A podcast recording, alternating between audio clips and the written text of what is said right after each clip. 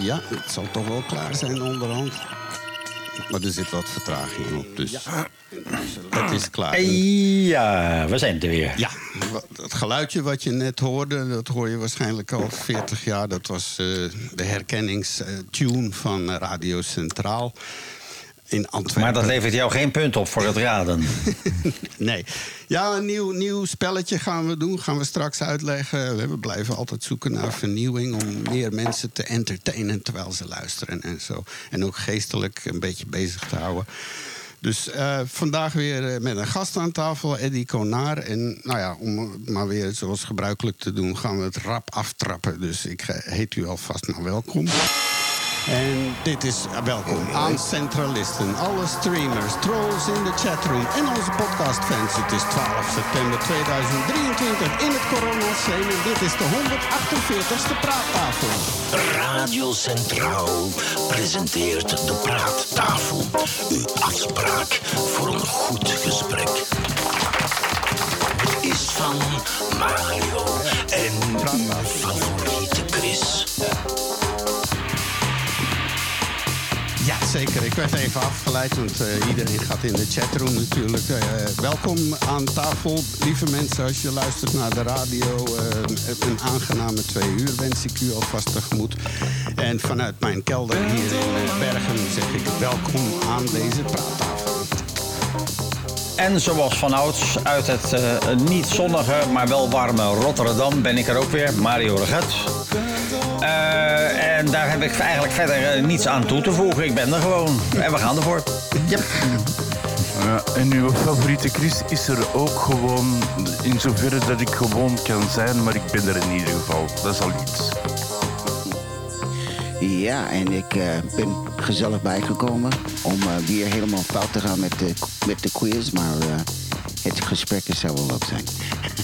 Ja, trouwens, Eddie, over de quiz gesproken. Ik heb er 3. En jij mag kiezen welke quiz dat we vandaag gaan doen. En de eerste keuze is die Genius Edition van Trivia die we altijd al gedaan hebben. De tweede keuze is een vintage beren-Boudewijn quiz.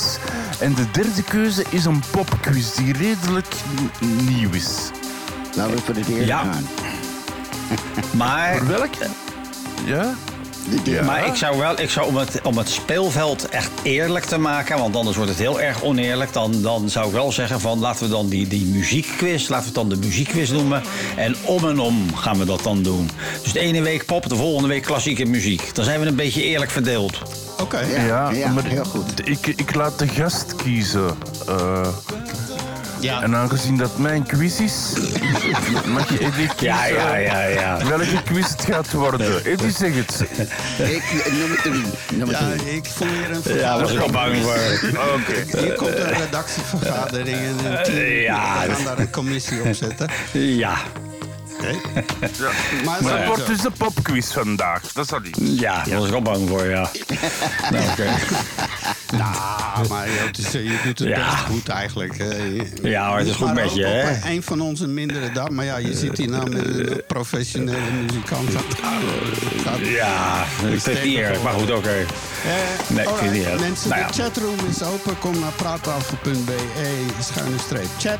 Of gewoon naar de site praattafel en dan op de rode knop drukken en dan ben je er ook. Dan kan je meedoen met het quiz om 12 uur. De quiz van onze favoriete Chris. Dat wordt dus een popquiz, zoals je net gehoord hebt. En bovendien hebben we dan ook nog om 12 uur gaan we uitleggen wat er gaat gebeuren. Dus ik zou even uitleggen het nieuwe spelletje. Dat heet Recordraden. Recordraden. Ik ga een geluidje afspelen een aantal keren van een wereldrecord. Ja. Een poging of een wereldrecord. En dat kan een kort of langer fragment zijn. Normaal gesproken hoor je dan alleen het geluid. En dan... ik kan... Ja? Ja, ik kan alvast een voorbeeld geven, want dan krijg je dus geluiden. En wat is dat dan? Dat lijkt me niet wel leuk. Wereldrecord van hele grote, absoluut grote toiletten of zo. Ja. Nee, dat gaat voor een politieke partij. Dat hebben jullie helemaal mis. Okay. Dus ik speel dat geluidje een aantal keren af. Je kan dan meedoen. Je kan in de chatroom komen met je suggestie. Maar je kan ook WhatsApp gebruiken. En stuur dan een WhatsApp naar de praattafel. Als je je WhatsApp opent en je zoekt gewoon de spatie praattafel, kan je ons bereiken op WhatsApp. Niet bellen, maar alleen het ding. Dus straks gaan we het geluidje afspelen. Nee? Nou, ik denk dat we klaar zijn. Nog even heel snel waar we het over gaan hebben. In het nieuws gaan we eens luisteren hoe Donald Trump kan zingen. Dat is een onbekende talent wat wij nog niet gehoord hebben. En iets meer over Elon Musk. Hopelijk dat we de man een beetje beter begrijpen. Dus enzovoort. In biomimicry gaat Mario het hebben over magnetische bacteriën. Ja. Magnetotactische bacteriën. Ja. Ja, nanomachientjes enzovoort. Heel boeiend. Ja. Dan in Pek en Veren 11.000 hardlopers gedisqualificeerd. Nou ja, wat dat allemaal is. En om 12 uur dus de uitslag van het spelletje Recordraden. En dan begint onze popquiz van de favoriete quiz. Daarna nog een rondje Cosmos. Dat zal zo rond 12:15 zijn. En dan Black Holes Keep Burping Up. Het doorgaande onderwerp over boeren... zwarte gaten. Ja, absoluut. Ja, ik kan er niks aan doen, dat komt gewoon op mijn pad. En, de popcorn staat al klaar, is het van, dus ik zit er goed voor. Ja, ik kan dat op Facebook, dat mensen klaarzetten met dat. Dan gaan we chocolade loven in het stukje gedicht erbij met Chris en begeleid door Mario. En ten slotte een blokje goed nieuws met wat goed nieuws over wat bepaalde dieren en een vleugje hoop tegen darmkanker. Nou, dat kan toch wel boeiend zijn dus. En bakstenen van stront. Hè? En dat allemaal in deze praattafel. Zo. Even kijken. Hoe het weer doen. U luistert naar Radio Centraal op FM 106.7, DAB+ en livestream. Oké, begin even met het geluidje. Ik heb daar nog geen jingle voor, gaan we snel maken. Dus raad het record. Ik speel een geluid af welk te maken heeft met een wereldrecord. En vlak voor de quiz om 12 uur maken we bekend wat het is. En je kan je pogingen sturen naar of de chatroom in de praattafel. En dan deel je het ook met anderen. Dat kan een boeiend gesprek worden. En aan de andere kant kun je het gewoon doorsturen naar WhatsApp of niet Ed, maar gewoon de praattafel. Nou, de praattafel. Nou, hier komt de eerste keer het eerste geluid. En het is een wat lang geluid, maar dat zegt ook meteen iets over hoe lang dat wereldrecord is. We gaan het beluisteren.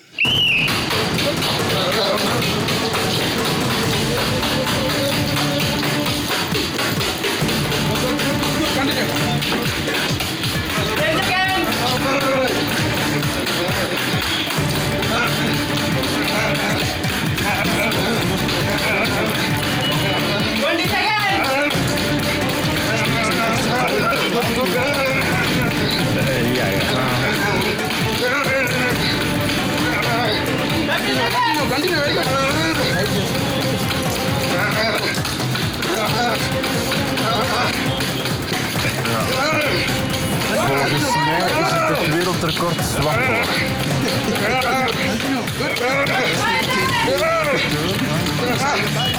Jammer. Dan had hij gezegd dat hij vriendelijk was.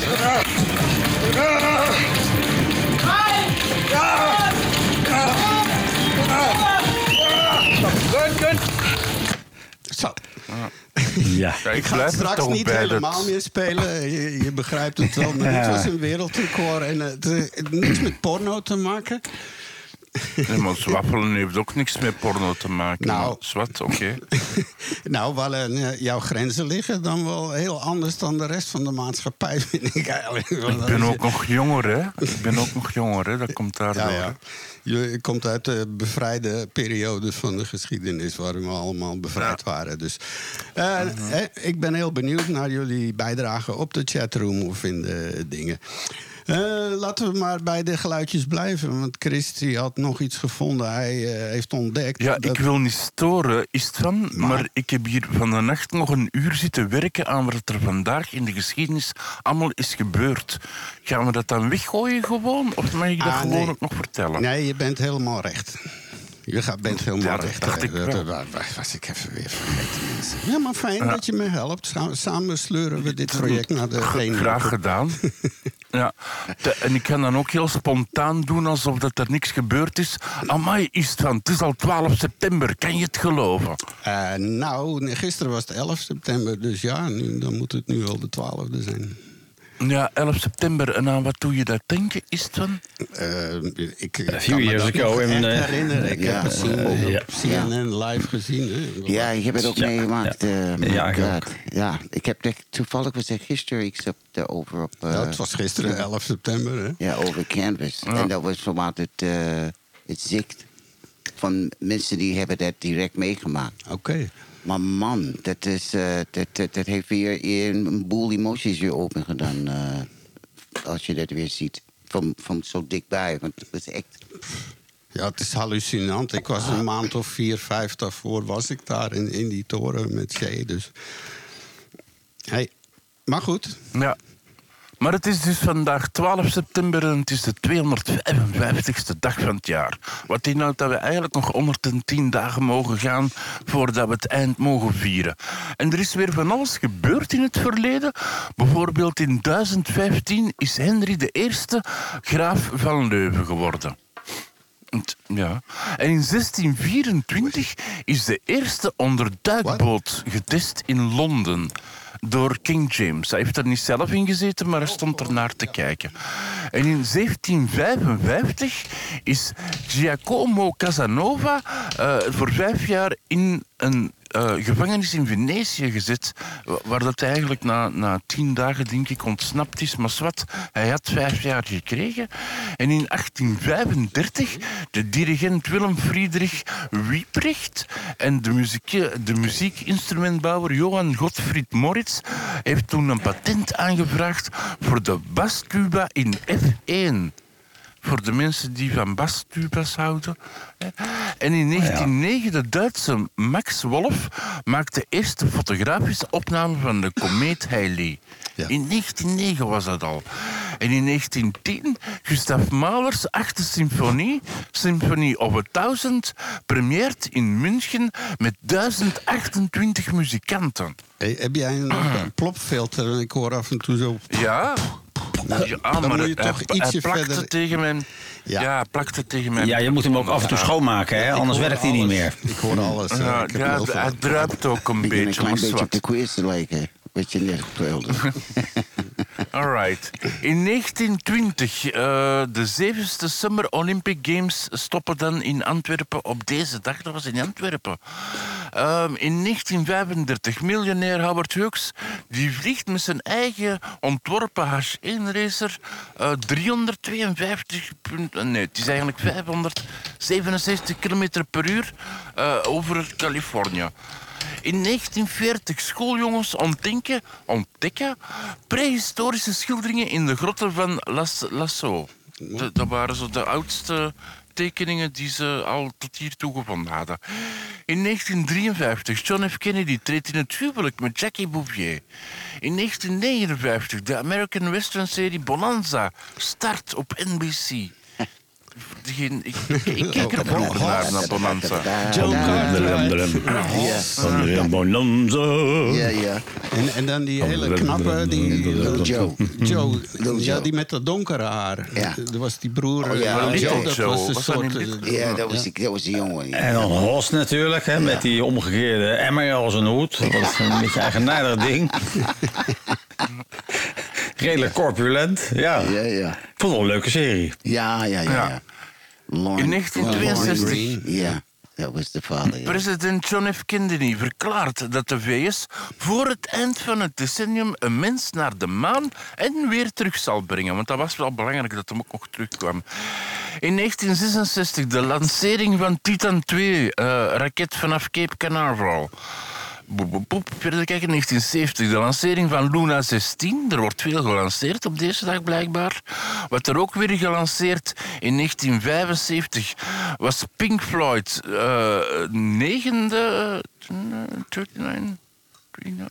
Wish You Were Here. Dat was toen ook gelanceerd in 1975. 1978, nog een tv-serie, Taxi. Oh ja. Dat was ook heel goed. Die zijn allemaal sterren geworden. Ja, Danny De Viti, Tony Danza en Andy Kaufman. Heel bekende comedian toen. Ondertussen jammer genoeg gestorven. In 1992, NASA-astronaut Mae Jemison is de eerste Afrikaanse-Amerikaanse vrouw die de ruimte ingaat. 2001, het gevolg van de aanslag op 11 september... stelt de NAVO voor het eerst in zijn geschiedenis... dat er sprake is van artikel 5 van het NAVO-akkoord. En het artikel 5, als niemand het weet wat dat is... wil eigenlijk zeggen, als er één lidstaat wordt aangevallen... wordt er beschouwd dat alle lidstaten worden aangevallen. Dat is artikel 5 van het NAVO-akkoord. In 2007 de NOS begint in breed beeld uit te zenden. Dat was 2007. Ja. Ondertussen zitten we al aan 4K, maar toen was het nog breed beeld. En toen had je mensen die dachten van, ja, maar dat klopt niet... want het is, ze halen de boven- en onderkant van het beeld af, als het ware. En die bleven dan een oude tv houden, omdat ze... ja, dat is heel vreemd. Ja. Ik hoor trouwens wel een telefoon of zo door het gewegel. Horen jullie dit ook? Nee, dat is een muziekje. Tussen haakjes. Ja, je moet raaien wat het is. Ja, dat is... Ga door, Chris. 2022 is er door de UNO vastgesteld... dat de slavernij... momenteel verhoogd was van 10 miljoen tot 50 miljoen mensen. En dat zijn dan mensen die geforceerd worden om te werken... of geforceerd worden om te huwen. Dus 50 miljoen mensen. 2022 hebben we het, hè? Dat was vorig jaar. Vandaag is het de internationale dag van de migraine. Daar gaat dit muziekje over, Mario, dat je hoort. Ik zou daar inderdaad migraine van krijgen als ik dat zo hoor. Voilà. Morgen is het de Wereldchocoladedag. Dat is dan voor die migraine een beetje te stoppen van vandaag. Vrijdag is het de internationale dag van de democratie. En Houd het schoondag. Vooral in Nederland is Houd het schoondag belangrijk. Dat noemt op Keep it Clean Day een beetje. Dat is om het zwerfvuil en zo een beetje op te ruimen. Je moet er niet over klagen, doe iets aan. En dat is dus vrijdag. Heel belangrijk. Ja, absoluut. Zaterdag is het de internationale dag ter behoud van de ozonlaag. Nu, die kunnen we zelf niet opkuisen, maar misschien... Ja, kan je die opkuisen? Nou, we hadden daar een probleem mee met die ozonlaag. Want die beschermt ons tegen UV-straling. En het bleek in de jaren 70 dat met name CFK's... dat is het drijfgas wat in spuitbussen zit... daar verantwoordelijk voor was. En toen is er een soort wereldwijde moratorium opgezet... De CFK's mogen niet meer gebruikt worden. En nu is eigenlijk ieder jaar de ozonlaag zich ietsje aan het herstellen. En dat is alleen maar prima. Want het houdt inderdaad ook... het is ook in ons voordeel voor wat betreft de CO2-opwarming. Niet alleen de UV-straling, maar het houdt ook... dus dat is het positieve nieuws. Ja, dus het is dan zaterdag niet alleen voor de ozonlaag... maar het is ook de internationale dag van het vrouwencondoom. Dat houdt ook dingen tegen. Hè? Waarschijnlijk. Zeker. Ja. En de internationale dag van de rode panda. De rode, hè? Niet die zwart-witte, hè? De rode panda. Ja. En om af te sluiten, zondag is de internationale dag van de softwarevrijheid. Dat is een beetje zo de combinatie tussen...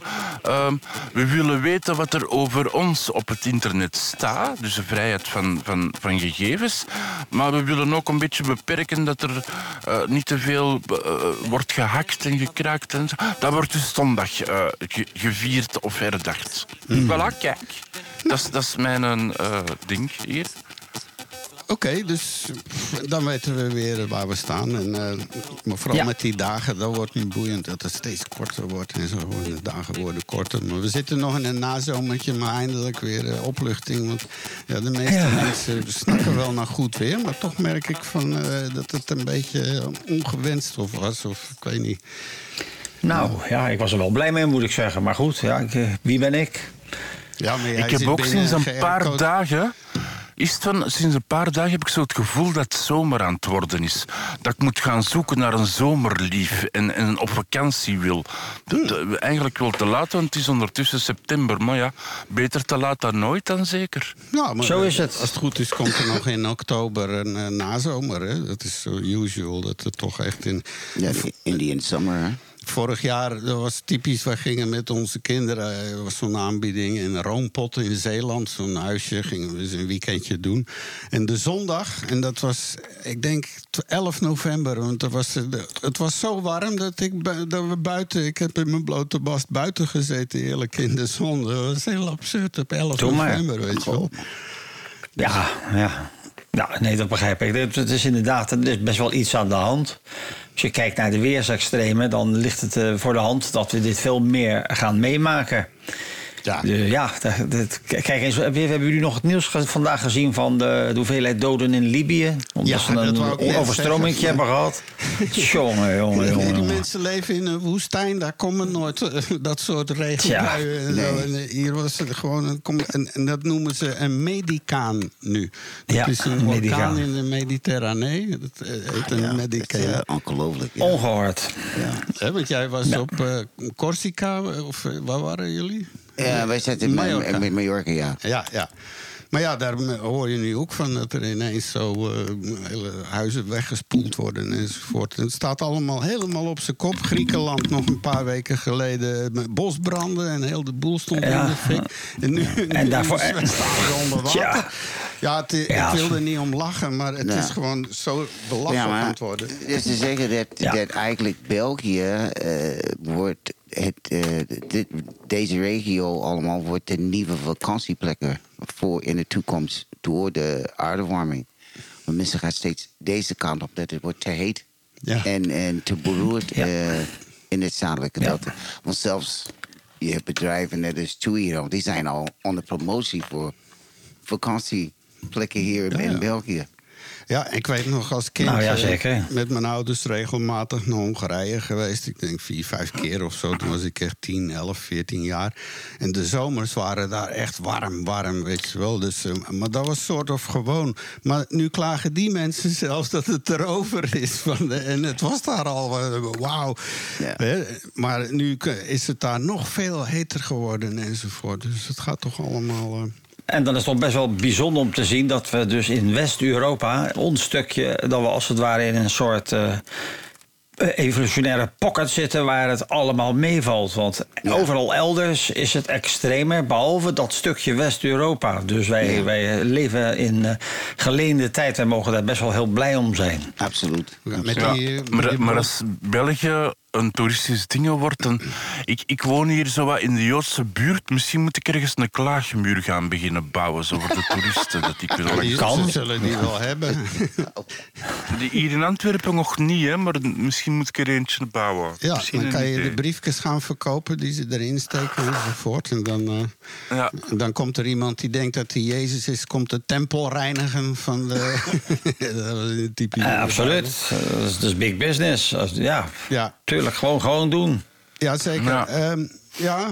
Mario had toch een link geplaatst. Ja, ook de aardbeving in Marrakesh. Is moeilijk aan voorbij te komen. Het wordt overal uitgebreid behandeld. En natuurlijk, die mensen, het is daar echt een ramp geweest. Ja, onbegrijpelijk. Dan heb je hier in een verslag. Er zijn inmiddels al bijna 3000 doden. Het zullen er vermoedelijk nog meer worden. Ja. Het hele land, echt, het heeft ongekend hard toegeslagen, deze aardbeving. Bijna iedereen, er zijn hele dorpen waar bijna niemand meer leeft. En dan krijg je dus een itempje van een dame... die dan God dankbaar is dat het niet nog erger is. Jongen. Als er één reden is om niet te geloven, lijkt me dat wel. Maar ik vind dit onbegrijpelijk, eigenlijk. Wacht, een klein stukje luisteren even. Didi phones helps children with disabilities in the poorest parts of the world. Ja, maar en vanmorgen dus, want het blijkt dat Marokko nog maar 4 landen heeft toegelaten van hulp. Want ze hebben kennelijk niks nodig en daar was een hoop gedoe over. En vanmorgen dan, de ambassadeur hier in België kwam het even uitleggen op de radio. En het punt van hun was dat ze wilden vermijden dat al die organisaties elkaar voor de voeten liepen. Ja, dat is aardig wel verhaal. Ja, en in Turkije hebben ze dat niet gedaan. Alles ging daar naartoe en die hebben gewoon honderden mensen levend onder het puin vandaan gehaald. Terwijl nu liggen die mensen daar waarschijnlijk te wachten op. En er is niks gewoon, omdat ze, die denken zoiets van... Ja, het is bij ons een chaos, dus als er nog komen zal het nog goud. Ik weet niet wat de logica daarvan is, maar dat vind ik dus een hele foute. Ja, maar ja, goed, dat zo gaat het. Hè. Het is natuurlijk een vrij gesloten land met een andere cultuur. Ja, dat is niet in het Nederlands, maar dus inderdaad van dat ze de heer prijzen. Waarschijnlijk zijn ze gered door de heer, dat ze niet dood zijn of zo. Ja, je hele familie is dood, alles leeft, er is werkelijk niemand meer. Alleen je oma, die hebben ze nog half onder het puin vandaan weten te trekken. En dan is het is een wonder. Ja, het is inderdaad dat mensen nog geloven, dat is eigenlijk een wonder. Maar goed, dat is mijn persoonlijke mening, zal ik maar zeggen. Ja. Want als hij bestaat met hoofdletter H... dan heeft hij werkelijk volledig scheid aan de hele wereld, lijkt mij zo. Ja, dat wordt dan vaak gezegd, maar dat wordt dan uitgelegd als een beproeving. Hè? Natuurlijk dan. Ja, vandaar al die babytjes en zo, die moeten daar dan ook voor boeten. Hè? Ja. Blijft vreemd. Ja. Blijft heel vreemd. Ja, maar goed, Wie ook vreemd is, een beetje een vreemde kostganger... is onze vriend Elon Musk. Hè? We hebben het al vaak over gehad. Maar nu komt er een boek uit van een heel bekende schrijver. Die heeft hem... Dat is een biograaf. Dat was de hoofdredacteur van Time. En na zijn pensioen zocht hij naar een hobby. Dus die is 2 jaar lang meegelopen met Elon en nu hij heeft ook al andere biografieën geschreven. Hè? Onder andere ook over Einstein. En hij heeft het wel meer gedaan. Ja, zeker. Zou we ChatGPT gebruiken? Ja, dat wou waarschijnlijk net wel.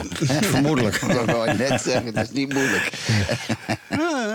Maar goed, en nu blijkt dus onder andere dat Elon van zijn vader een keiharde opvoeding heeft gekregen. Dus die waren een keer, toen ze nog kind waren, aan het spelen. En ze werden overvallen door een groepje leerlingen. En uiteindelijk trapten ze hem goed in elkaar. En zijn hoofd zat helemaal vol met builen en butsen en zo. En dan kwam papa eraan. En het was volgens mama of zo was het een gezwollen bal vlees... waarin je amper zijn ogen nog kon zien. Nou, naar het ziekenhuis toe enzovoort. En dan kwam zijn vader Errol, die een tirade deed... en die koos de kant van een van de daders en zei tegen arme Elon... idioot, riep hij, niets ben je waard. You're worth nothing. Nou, dat doet wel wat met je dan, zou ik zo zeggen, ja en dat is opmerkelijk. Ik heb het verhaal ook gehoord. Ja. En het blijkt dat die jongeren die Musk hebben aangevallen... later Twitter gestart hebben. Ja, en daarom wilde die het afpakken. Dus, is gewoon, hij heeft heel zijn carrière alles opgebouwd... gewoon om die jongens terug te pakken. Maar die jongens zijn heel blij met hun 44 miljard.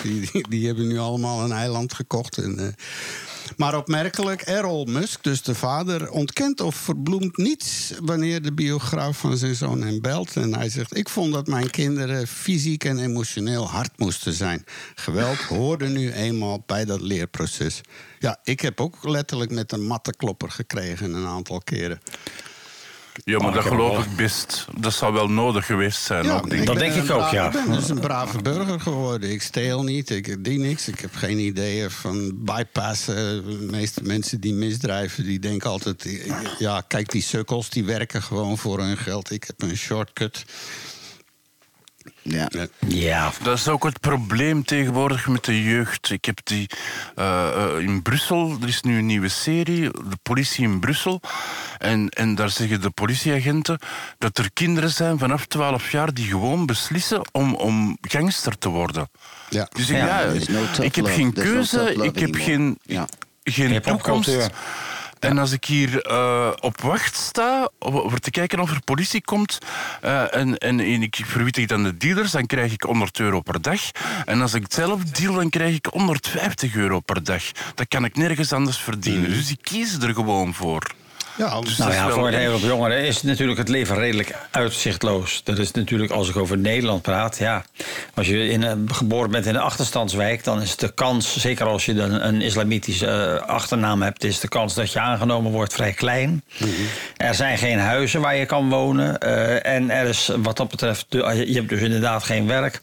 En ja, dan heb je een zichzelf versterkend mechanisme. Ja, en dat is niet zo'n grote broer van een vriendje rondrijden in een Mercedes Cabrio en dan, dat wil ik ook. Ja.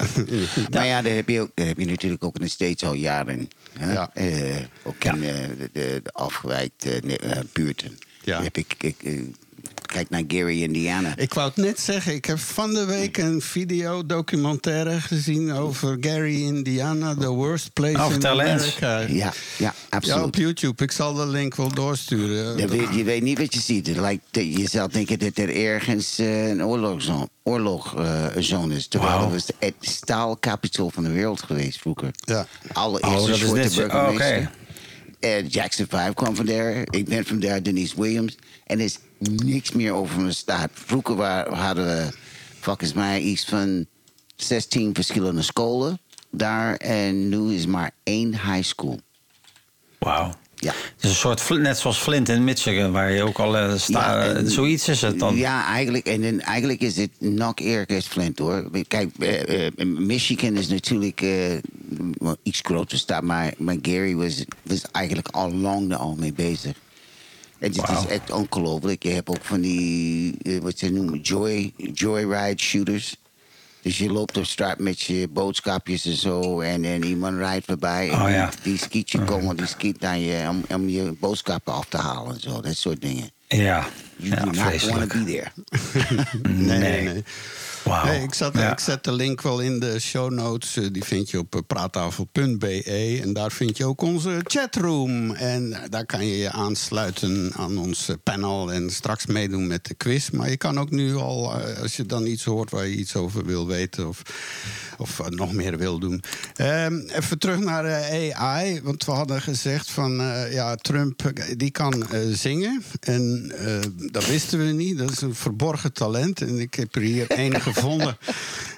Waarin hij een nummer van Justin Bieber covert. Nou ken ik het liedje zelf niet, maar we gaan eens luisteren. You think you broke my heart, oh girl, for goodness sake. You think I'm crying on my own, well I ain't.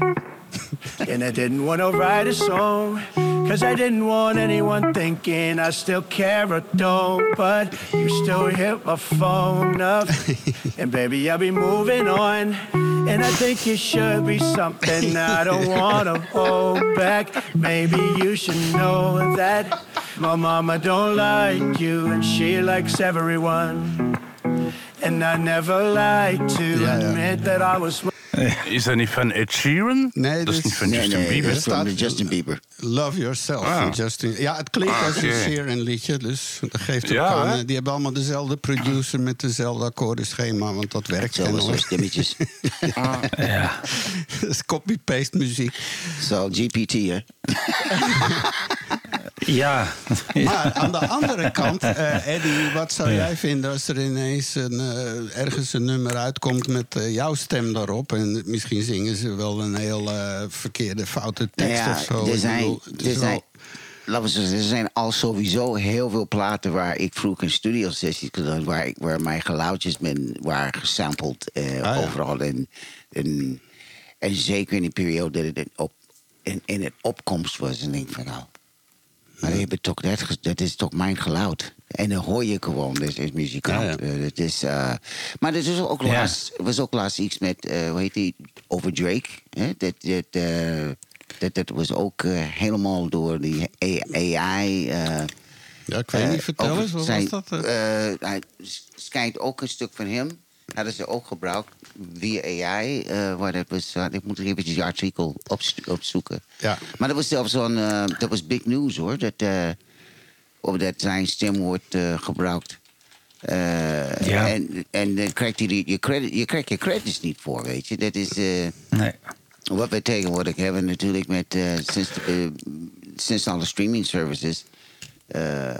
Je brengt de plaat uit en je kan bijvoorbeeld 1 miljoen downloads hebben. En dan verdien je misschien $20 of zo, weet je. Die vergoeding. Dat is gewoon vreselijk, is dat. En het is niet te stoppen. Nee, het is niet stoppen. En dus als je de liedjes schrijft, ja, je krijgt je credits. Maar we zijn al jaren bezig met de scène en al die bedrijven om juist te zorgen dat de muzikanten een naburige rechten krijgen. Maar dat is een uphill battle. Misschien moeten we ook GPT erbij aanpakken. Sorry. Ja, nee, maar dat zie je ook zelfs in de klassieke muziek. Je hebt echt topmuzici die plugins aan het inspelen zijn. Ja. Zodat hun geluid gebruikt kan worden in een plugin bij een documentaire of een speelfilm. Dan ben je jezelf als het ware aan het, zeg maar, aan het verkopen, zal ik maar zeggen. Ja. Ja, dat is triest. Kijk, het is wel voor, laten we zeggen, een singer-songwriter die bij wijze van spreken heel veel alleen doet. Leuk, maar ik probeer zelfs zo vaak mogelijk collega's toe te voegen aan een echte project. Waarbij je toch een beetje meer dat human element erin krijgt. En ik moet er wel even bij zeggen, dat is misschien niet helemaal duidelijk. Het is niet zo dat als jij zo'n library koopt of een piano en je gebruikt dat in een speelfilm of in een commercieel ding, dan moet je daar ook een licentie op nemen. Dus de eigenaar, want dat is dan wel zo als het een officieel opgenomen sample is, zoals in Tsjechië, die orkesten. Dat gaat inkomsten opleveren. Zeker. Als dat gebruikt wordt. Nou is het ook nog zo dat die meeste van dat soort libraries worden nu eigenlijk gebruikt door filmcomponisten om de demo's te maken voor de dingen. En dan gaan ze naar Tsjechië en dan boeken ze zo'n orkest voor een dag of twee. Maar, en zetten ze erop. Dus, ik heb ook een docu gezien over Hans Zimmer, die veel muziek schrijft voor films. Ja. En die heeft inderdaad een hele indrukwekkende studio met al die super plugins die dat zijn duizenden euro's kostende. Ik heb ook wat van die software, zal ik maar zeggen. Ja. En dat is ook ongehoord als je een viool neemt. Je hebt niet alleen het vioolgeluid, maar met je linkerhand heb je de mogelijkheid dat je dus kan zeggen: ik wil upbow, downbow, pizzicato, spiccato, noem het maar op. Ja, alles is mogelijk. Ja. Maar het is nog maar een kwestie van tijd eer, zeg maar, die plugins, zeg maar, eer men klaar is met het inboeken dan naderhand van zo'n symfonie. Orkest. Want dat komt steeds dichterbij natuurlijk, dat je dat niet meer gaat horen. Nou, er is nu toch wel zo, want nu ook meer en meer films gaan ze weer op pellicule schieten en zo. Net zoals Oppenheimer. Dat is echt gewoon ingeblikt met zware kilo's.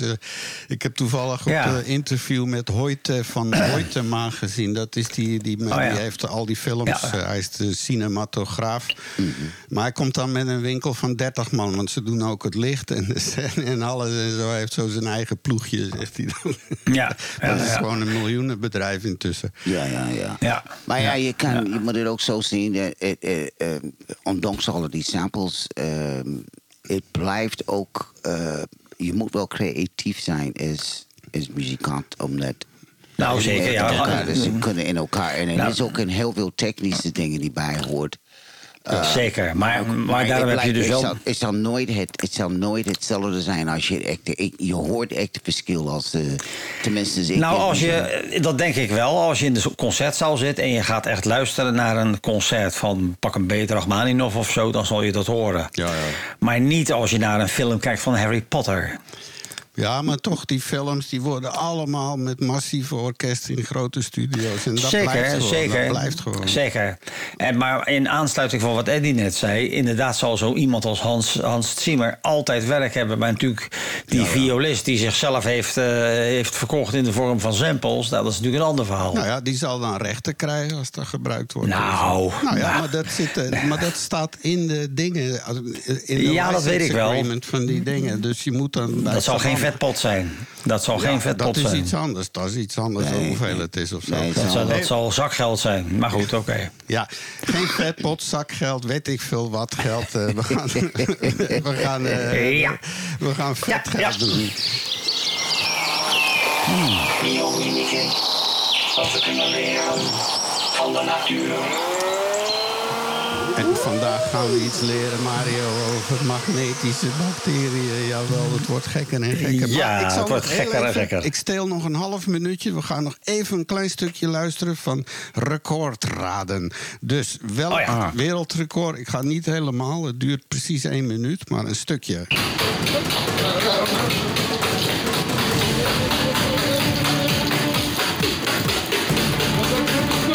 Wat is hier aan de hand?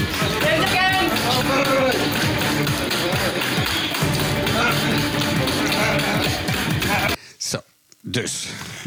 Het zou ook kunnen zijn het wereldrecord je kindjes slaan.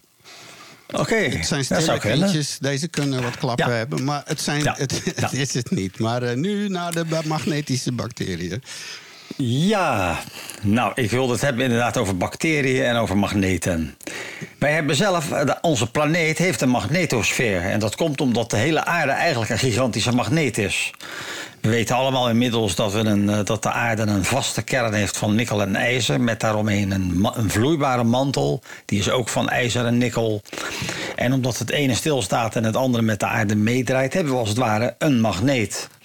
En dat is heel handig, want dat zorgt ervoor dat die gesmolten metaallava een magnetisch veld creëert. En dat blokkeert, zeg maar, hogere stralingsniveaus die anders onze atmosfeer zouden binnendringen en het leven zouden verwoesten. Dus echt is er een effect van. Hè? Zeker. Nou ja, en het zuiderlicht, hè, Aurora Borealis of Aurora Australis, dat ontstaat als hoogenergetische deeltjes van zonnevlammen op gasmoleculen in onze atmosfeer botsen. En dan zie je als het ware die magnetische veldlijnen als een soort spaghetti-netwerk om de aarde heen wikkelen. Dat is de magnetosfeer. En nu is het interessant dat sommige van de allereerste levensvormen op aarde ook gebruik maken van dit fenomeen. En evolueerden met kleine kompasnaalden op nanoschaal. Een hoop mensen weten dat niet, maar sommige van deze magnetotactische bacteriën die volgen nog steeds vandaag de dag die onzichtbare magnetische veldlijnen van de aarde. De bacteriën, je moet zo zien, onze aarde is een 4,5 miljard jaar oud. Een miljard jaar gebeurde er niets. Toen ontstond er eenvoudig, eencellig leven. Dat waren bacteriën, tenminste de voorlopers daarvan. Het waren prokaryoten. Dat is een duur woord.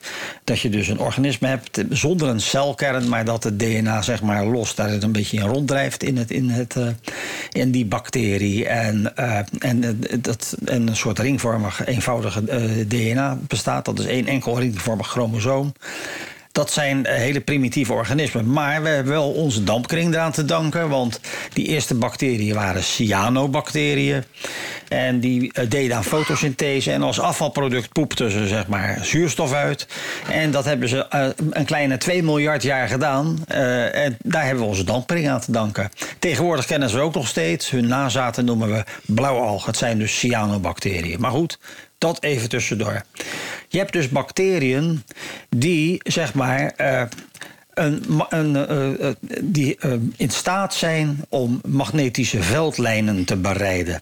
Ik ga het dan hebben over een hele ingewikkelde. Dat is de Magnetospirillum griffiswaldense. Vergeet het gelijk, dat is een of andere bacterie.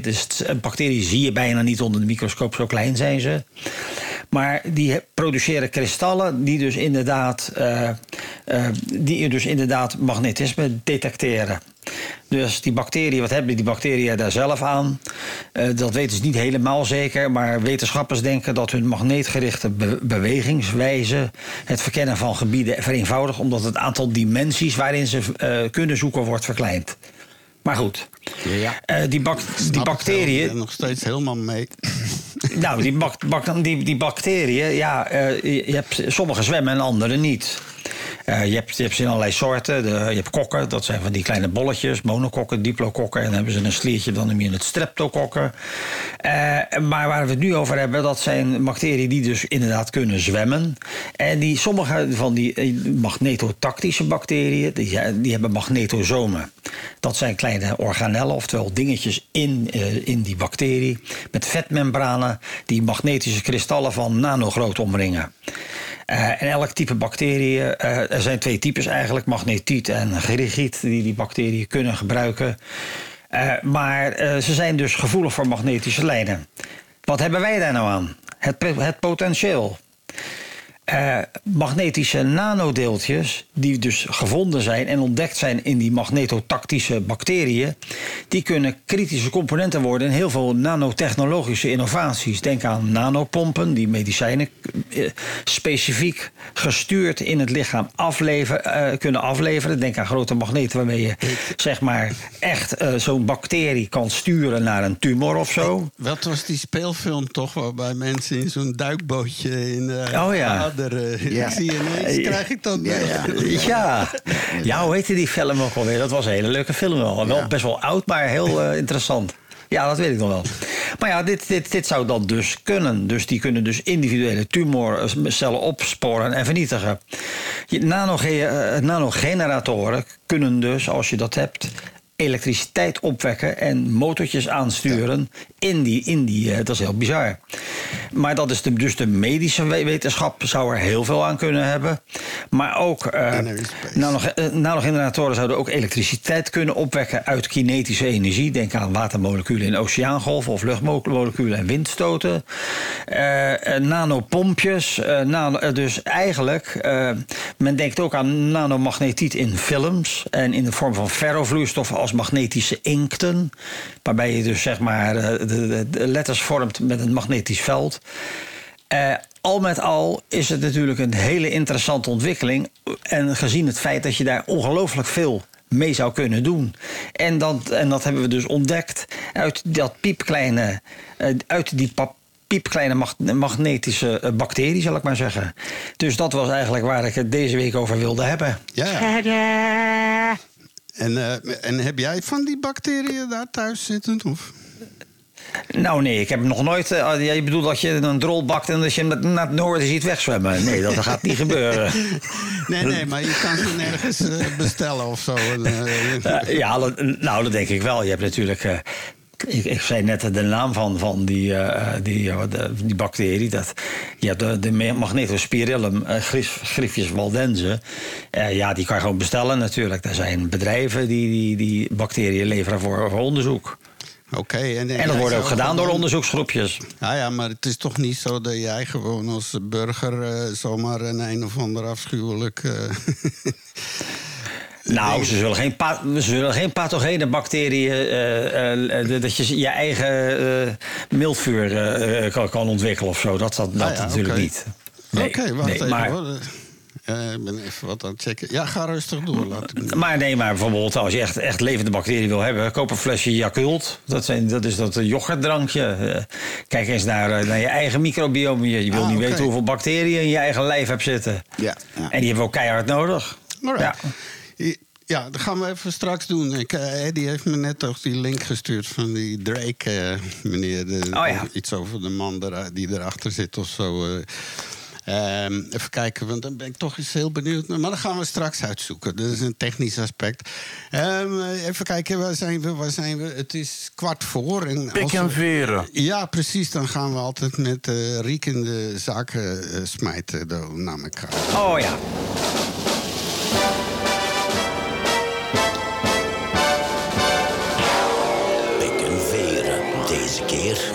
Deze keer, dat had Mario gevonden, denk ik. Ja. Ruim 11.000 hardlopers. 11.000? Ja, 11.000 van de 30.000. Dus zeg maar meer dan 1 op de 3 in Mexico-stad. Nou, ik heb zelf 40 jaar hard gelopen. Maar het idee dat je hier de Rotterdamse marathon hebt... en dat je, dat doet er ook 20.000 aan mee... dat dan zeg maar 7.000 mensen van die 20.000... stiekem de metro neemt, op de fiets springt met een taxi. En, dat kan toch helemaal niet? Dat is toch te bizar. bizar voor woorden, man. Ja, maar het bestaat dus. Dus dat geeft ook een beetje aan dat toch een hele andere soort deelnemer is dan in het Vrije Westen, zal ik maar zeggen. Dus ja, ik vind dat eigenlijk dusdanig bizar dat dat überhaupt... Waarom ga je dan hardlopen, zou ik bijna zeggen? Dan ben je toch knettergek dat je gaat hardlopen? Maar ik vraag me af... ga je gaan, Chris. Er staat ook bij dat een groot gedeelte het openbaar vervoer namen. En dan denk ik, als je zo'n tenuutje aan hebt en een nummer, valt dat dan niet op? Waarschijnlijk wel, daarom dat ze ook compact zijn, denk ik. Ja. Maar het openbaar vervoer, man, de marathon. Ja, ik vind het eigenlijk heel bizar. Tegenwoordig doen ze het wel zo, hier in Nederland althans. Zal in België niet anders zijn. Dat je een chip krijgt die je over het algemeen op je veter van je schoen vastzet. En dan heb je meetpunten waar je dus zeg maar een bepaalde punt passeert en dat wordt geregistreerd. Ja. Dus je kan niet meer even stiekem de taxi nemen of zo. Nee, maar als je 80 kilometer per uur loopt, dan val je uit de boot. Nee, dat zou toch wel heel bijzonder zijn. Maar ik begrijp het dus niet. Een marathon. Maar het is kennelijk niet van de eerste keer, want hier staat de organisatie van Mexico-stad kwam in actie na tips van andere lopers. Het is overigens niet de eerste keer dat er op grote schaal iets gebeurt. Tijdens 2017 liepen zo'n 6000 hardlopers tegen de lamp. Je zou toch zeggen dat die alvast iets geleerd hebben voor de volgende keer of zo. Dus, maar wat heb je daar dan aan? Ja, het is over het algemeen, hardlopen is eigenlijk een wedstrijd met jezelf. Ja, absoluut. Ja, dus dat is dan de eer hebben, van de medaille hebben... en dan krijg je daar waarschijnlijk enorm veel respect voor. Ja, jongens, ik zeg voor, laat maar lopen. Nou ja, misschien is het handig op je cv... als je zeg maar wilt werken bij een bezorgdienst of zo. Ja, ze gebruiken de metro enzovoort. Het is altijd mogelijk om vals te spelen tijdens een marathon. Erkent ook Mario Kadix, directeur van de marathon in Rotterdam. Dat kan op elk parcours. Ja, die stelling durf ik wel aan. Het is namelijk nooit helemaal afgezet met dranghekken. En je kan ook moeilijk over... Zeker, dat is ook zo. Maar we praten in Mexico-stad van de 30.000, 11.000 die dat doen. Dat is natuurlijk heel bijzonder. Ik heb ooit mijn legerdienst gedaan... En dan moest je ook rond de kazerne lopen. En bij mij zat die hele bekende... Ik denk zelfs dat hij wereldkampioen lopen was toen. Wij hadden zo... Dus je moest op een gegeven moment stroken... en dan moest je achter de muur verder lopen van de kazerne. En wij hadden afgesproken van... we lopen dat stukje... en dan achter de muur gaan we in het gras zitten... sigaretje roken... en we laten die nu wereldkampioen... gewoon heel de tour doen... want die deed dat graag. En dan als hij terugkwam... want je moest terugkomen die weg... en dan lieten we hem nog een half uurtje tijd... Dus hij kwam voorbij terug... en terug achter die muur... en kwam en dan wachten wij een half uur en dan gingen we één voor één terug, zogezegd heel moe, lopend. Maar eigenlijk hebben we niet gelopen. Dat was het leger. Ja. Dus daar gebeurt dat ook. Ja. Oké. Maar ja, dat is onvrijwillig, hè? Je zit daar niet voor je lol. Maar... Nee, dat is een soort gevangenis. Ik heb daar toen wel min of meer vrijwillig in gezeten. Want mijn ouders wisten geen raad met mij. Want ik van de ene job naar de andere. Ik zou ontsporen volgens hun. En heeft het geholpen, is het? Ja, maar ik zit niet echt, hè? Geslaagd burger. Ik ben zonder arrestaties, zonder problemen nu mijn pensioen bereikt. En ik zit hier fijn. Ja, je bent er redelijk doorheen gezwijnd, hè? Ja. Dus, ja, wat mag ik over klagen? Dus zo is het. En zeker in deze tijd waarin het toch ineens lijkt... er gebeuren wat ongelukken en vervelende dingen in het leven... zeker. En dan ineens, zoals we hadden het voor de uitzending... had je het over een ex-collega van... en ik heb daar ook mee gewerkt. Toen zat ik ook in Hilversum. Met Hans Jansen is ons ontvallen. Dat was een van Nederlands top toetsenisten, arrangeurs. En heeft ongelooflijk veel gedaan. En ja, ons medeleven is natuurlijk bij hem en zijn familie en iedereen. Maar ja, daar hadden we het over. Als je gewoon maar ouder en ouder wordt, is het wat daarbij hoort, is dat je alle anderen om je heen langzaam ziet vertrekken naar de overkant. Dat je op het laatst waarschijnlijk helemaal alleen, maar misschien Mario en jij en ik worden we samen 100. ik hoop het, maar ik ben er somber over. Ja, oké. Is er iets wat je met ons wilt delen intussen? Over je... Nou, ja, we kunnen het wel over hebben. Maar ik zit in de molen. Ik krijg volgende week mijn eerste onderzoeken. Ik krijg een nieuwe nier. Tadaa! Ah, oké. Wacht even. Oh. Ja. Oh, dat is een keer. Dat is iets te vrolijk muziek, joh. Ja, deze maar het geeft een beetje aan... Ja, het geeft een beetje het gezeik, medische gezeik aan. Ik ben natuurlijk ook bijna 70 inmiddels. Ja. En ja, dat klaarblijkelijk. Maar ja, gelukkig kan het allemaal opgelost worden. Je bent inderdaad afgeschreven. Nee, en het ziet er naar uit dat ik nog allemaal weer prima verder kan gaan. Maar het laat zien... Kijk, als je zuiver biologisch kijkt... zijn we natuurlijk niet bedoeld om 100 jaar te worden. Hè? Nee. Dus we leven sowieso in geleende tijd. Over onze houdbaarheidsdatum enzovoort. Zo is het. Ja, maar ondanks, je hebt natuurlijk alle die blue zones. En daar leven de mensen natuurlijk ook tot behoorlijk in, tot de 100 en nog bovenop. Er is een hele series op het moment daarover. Maar wat mij wel opvalt, dan praat je over Sicilië... en ook in Japan worden mensen heel oud. En dat zijn altijd wel van die pockets... waar mensen een leven leiden waar geen ene reet in gebeurt. Echt. Ja, die iedere dag in een soort tredmolen zitten... en hun kippen voeren en weet je wel? Nou ja. Misschien verslijt ons dat wel allemaal. Ja, maar nou ja, kijk, en misschien is het ook wel zo dat het een beetje een lulverhaal is... dat het niet langer, dat ze niet langer leven, maar dat het langer lijkt... Ja, dat is ook een perceptief natuurlijk. Maar het is inderdaad zo. Dus maar even om het kort te stellen, dat weet misschien niet iedereen... maar door een bepaalde toestand heb jij heel lang medicijnen moeten slikken... waardoor eigenlijk jouw nieren naar de kloten zijn geholpen. Is dat zo ongeveer?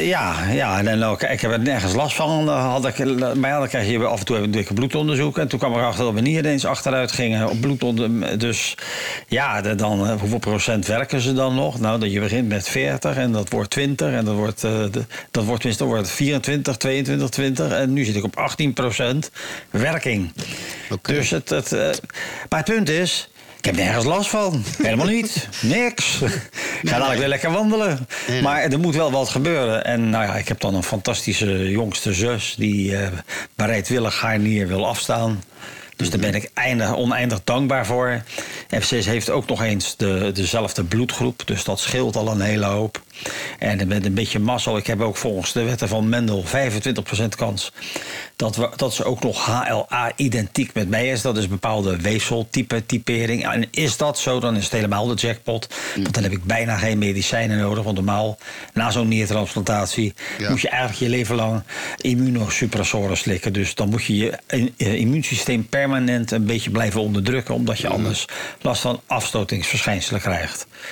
Maar ja, prima. Dus ik zit in de molen met allerlei onderzoekjes. Ze gaan ook kijken of ik heel gezond ben. Want het is ook wel logisch. Ze gaan tijdens zo'n operatie je immuunsysteem platleggen. Dus iedere lullige ontstekingje grijpt dan zijn kans. Dus ik moet van de tandarts tot hartfilmpjes, echo's, noem het maar op. Ik moet even die molen door. Ja. Ja, oké. Dus het is ook de moment dat je merkt dat je oud begint te worden... is als je medicatie in doosjes ziet op 's morgens, 's middags en 's avonds. Als je zo'n recept met medicatie, dan begin je te beseffen, ik word oud. En dat de medicijnindustrie heel succesvol is in elk geval. Ja. Ja, wij worden oud en die worden rijk. Ja, en ook aan jezelf, dat je ook ouder begint te worden. Je staat onder de douche en je bent lekker je hoofd aan het insoppen. En je gaat met je hand langs je gezicht en je ooglid klapt dubbel. En die blijft zo staan. Zo ver ben ik nog niet. Dan denk je, godverdomme, het begint te lubberen. Ja, je kan daarmee op tv of zo. Zet het op YouTube. Ja. Zo. Dan kom je aan van die compilaties. Ja, ja, daar word je niet vrolijk van, van het ouder worden. Dat is vreselijk, man. Maar goed, okay, shit happens, hè? Ja, we moeten er mee leven. We kunnen er helemaal zo is het. Al dingen waar we mee moeten leven is het feit dat het bijna 12 uur is. Ik zou je alsnog uitnodigen om snel naar de chatroom te komen van de praattafel. Want we gaan aanstonds beginnen aan de quiz. En ja, deze eerste aflevering van de Recordraden gaan we nu laten horen. Ga ik nu laten horen. Ja. Even kijken hoor, even iets zachter laten zetten. Dus dit was het geluidje. Even nog een keer vanaf het begin. Ja.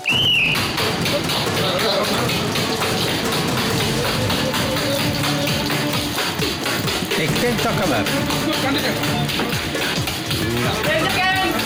Oké, dat gaat zo exact 1 minuut door. Het gaat om iets van hoe vaak iets in 1 minuut gedaan kan worden. Ja. Ja, ja. Minja is er ook misschien weer tijd. Oh. Ja.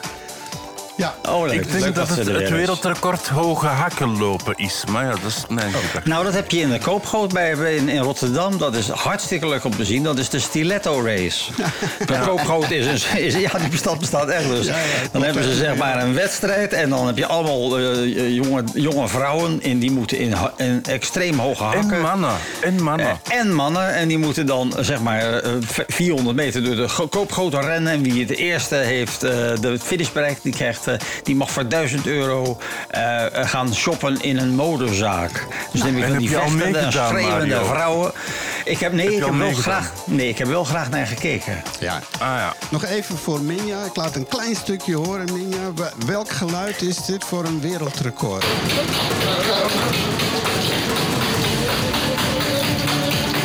dit is iets wat in de hele zo vaak komt.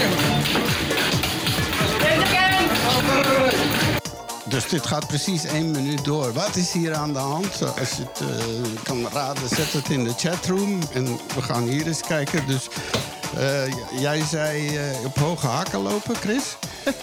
Ja, een wereldrecord hoge hakken lopen. En Mario denkt wat?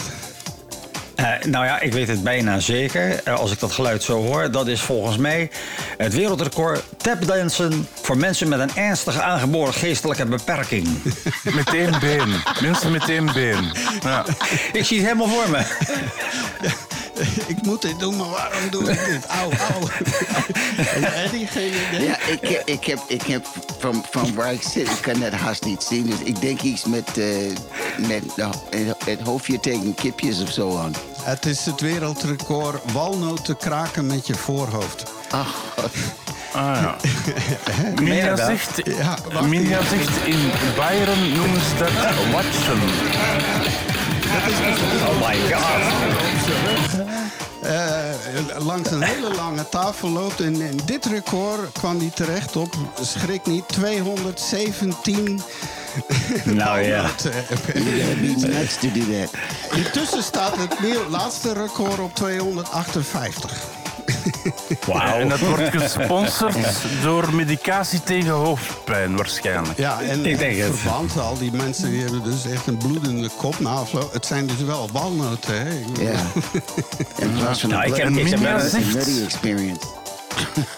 Minja zegt in de chatroom, in Bayern noemen ze dat watsen, maar ik weet niet wat dat watsen zou kunnen zijn. Is dat zwaggelen? Dat gaan we googlen, hè. Dus, maar over dat record, we hebben in Nederland een quiz gehad, een soort spelprogramma, met dit soort records. En ik kan me nog herinneren dat er iemand met zijn hoofd claimde dat hij meer dan 10 watermeloenen kon openslaan en zo. Oh, is dit ik zie nog voor me die arme man. Die kon dat klaarblijkelijk met redelijk overrijpe watermeloenen. Want ze hadden een zootje neergezet en hij kreeg er niet 1 open. En ik dacht, die man die doet zichzelf wat aan. Dat was bam, bam, bam. Ik denk, my God. Ja, dat sla je jezelf, zeg maar, geestelijk invalide in een spelshow. En heel bizar. En dat is allemaal voor een 1 minuut roem. 1 minuut roem. Ja. Hey, en we gaan nu beginnen aan vroom, vroom. Jong, het is 12 uur en daarom... Ja. Goedemiddag, wakkere praattafel, podcastluisteraars op Radio Centraal. En welkom op de quiz van onze favoriete quiz. En voor vandaag hebben we weer een dozijn kakelverse, boeiende vragen... waar we graag ook antwoorden op zouden willen krijgen. En als het even kan, de juiste antwoorden, nietwaar? En u kunt dus ook meespelen, beste luisteraar, en antwoorden via onze praattafelchat op praattafel.be en op chat te drukken. Of je kan ook heel hard roepen, nietwaar? We zijn er dus klaar voor en ik heb er zelf ontzettend veel zin in. Laten we starten met de quiz van onze favoriete Chris. Ja, dus Minja dacht dat het wereldrecord was met de vlakke hand op een bek klitsen van iemand anders. Dus ja, een beetje... Gelijks waffelen, hè? Dan een beetje, hè? Ja, oké. Maar de quiz, ja, en Eddie heeft gekozen voor de popquiz. Dus het gaat een popquiz zijn, zo simpel is dat. En dan zullen we maar gewoon erin vliegen, zeker, hè, is dan. En dan nu, vraag 1. Het zijn dus meer keuzevragen. Dat heeft al een voordeel, vinden sommigen. Vraag 1. Brothers in bands. Dus dat wil zeggen, welke band heeft broers in zijn groep zitten? Welke band, de groep dus, hoort in dit rijtje niet thuis? Dus welke groep heeft geen broers in zijn band zitten? Is dat de Kings of Leon? Is dat B, Duran Duran? Is dat C, Kings? Of is dat D, Van Halen? Dus welke band heeft, of welke groep heeft er geen broers in zitten? Is dat A, Kings of Leon? B, Duran Duran? C, de Kings? Of D, Van Halen? Nou... En dus het idee is... Kom je niet naar de chatroom? Ik heb hem weer de... Nee, maar daar kan ik nu niet live bij doen. Nee, ik moet aan tafel... Eddie komt ook aan tafel. Nou, zeg het al maar zo. Dan kunnen we die... voor. Ja, ik zal het even zeggen. Nou, even kijken. Oké, Istan zegt... Kings. Mario zegt B, dat is Duran Duran. Minja zegt de Kings of Leon. En Eddie zegt... D, dat is Van Halen. Terwijl het juiste antwoord is geraden... en door degene die het meeste klaagt over mijn quizzen. Mario had het juist. Ja, natuurlijk. Van Duran. Oké. Nou ja. Dus Duran Duran, dat is dat degene... Want Van Halen, dat wist ik. Dat zijn twee broertjes. Eddie en dingen Van Halen. Dat waren de broers Van Halen. Dat is Nederlandse. Ja, maar dat waren Hollandse jongens gewoon. Kwamen uit Nijmegen en zijn op 10 jaar of zo naar Amerika verhuisd. Zoiets. Ik heb hem nog eens ontmoet. En dan vraag 2. Inderdaad. Joe Strummer en Mick Jones waren de creatieve jongens van deze groep. A, de Boomtown Rats. B, de Jam. C, de Sex Pistols. Of D, de Clash. Dus Joe Strummer en Mike Jones waren de creatieve jongens van A, Boomtown Rats. B, de Jam. C, de Sex Pistols. Of D, de Clash. Ik zal een beetje... Ik ga even raden. Dat was niet mijn... Ja. Toen aan het laatste in die tijd. Nee, die zaten in de studio muziek te maken. En hadden we geen tijd om naar de radio. Bovendien, als je dat de hele dag doet... dan wil je even geen muziek horen of zo. Nee, inderdaad. Het is dan werken. Je hebt er zelf voor gekozen, hè? Die voor deze cursus. Ja. Alright. Istvan zegt de Clash. Mario zegt B. Dan moet ik terug naar mijn kaartje gaan. De Jam. Minja zegt de Clash. En wat zegt Eddie? Ik heb hoe is het? B gekozen. B, de Jam. Wel, Istvan en Minja hadden het juist. Het was de Clash. Oh. Ja, dat is een Clash. Gaat het lukken om ik probeer in de browser gewoon een praattafel.nl? Ja. Oh, je bent er al. Maar hij wilde niet doorsturen. Maar want ik zie je niet staan, vraag. Ja, sorry, dat was de verkeerde. Ja, ik word even afgeleid en ik probeer Eddie ook in de room te krijgen. Maar in de chatroom, praattafel.be. Ja, en dan zitten we al aan vraag 3. Ja, vraag 3. Door welke Amerikaanse... Ja, daar heb ik roep niet in de microfoon. Je hebt een knop om daar af te zitten. Ja, dat is waar. Door welke Amerikaanse serie werd Miles Cyrus in één klap beroemd? Was dat A, Miley Cyrus, hè? Ja. A, Married with Children. Was dat B, Glee? Was dat C, Friends? Of D, Hannah Montana? Dus Miley Cyrus werd in één klap beroemd. In welke serie? Was dat A, Married with Children? Was dat B, Glee? Was dat C, Friends? Of was dat D, Hannah Montana? Ik zal eens even kijken. Nou, ik doe wel mee. Heb je een idee? Ja. Mario, heb je een idee? Nou, ik weet wel welke het niet is. Dan weet je het ook op den duur. Dus dan heb ik 33% kans. Nee, even kijken. Ja. En Mario zegt C, Friends. Ja, oké. Type hem in. Ja, wat zegt de rest? Ik zeg D. Ik zeg D. D, Hannah Montana. Ja. En wat zegt Istvan? Istvan zegt niks. Ja, maar ik moet hem... Nee. Ja, ik ben even... Ja, gaat nu niet lukken. GSM wil niet naar de praattafel chatroom komen. Daarom ga ik hem upgraden. En Minja zegt Friends... Ik ga jullie verleiden uit dingen. Het was inderdaad D. Hannah Montana. Ja. Oh. Dus dat is dan Eddie en Istvan, hè? Ja, oké. En dan gaan we naar... En dan komen we bij vraag 4. Vraag 4. De rapper Curtis James Jackson III... is beter bekend als 50 Cent, of B, Jay-Z, of C, Puff Daddy, of D, Ice Cube. Dus Curtis James Jackson III. Is hij A, 50 Cent? Oh my god, dus er zijn er nog meerdere van. Ja. Jay-Z. Ja, de eerste en de tweede waarschijnlijk, hè Mario? Is hij C, Puff Daddy, of D, Ice Cube?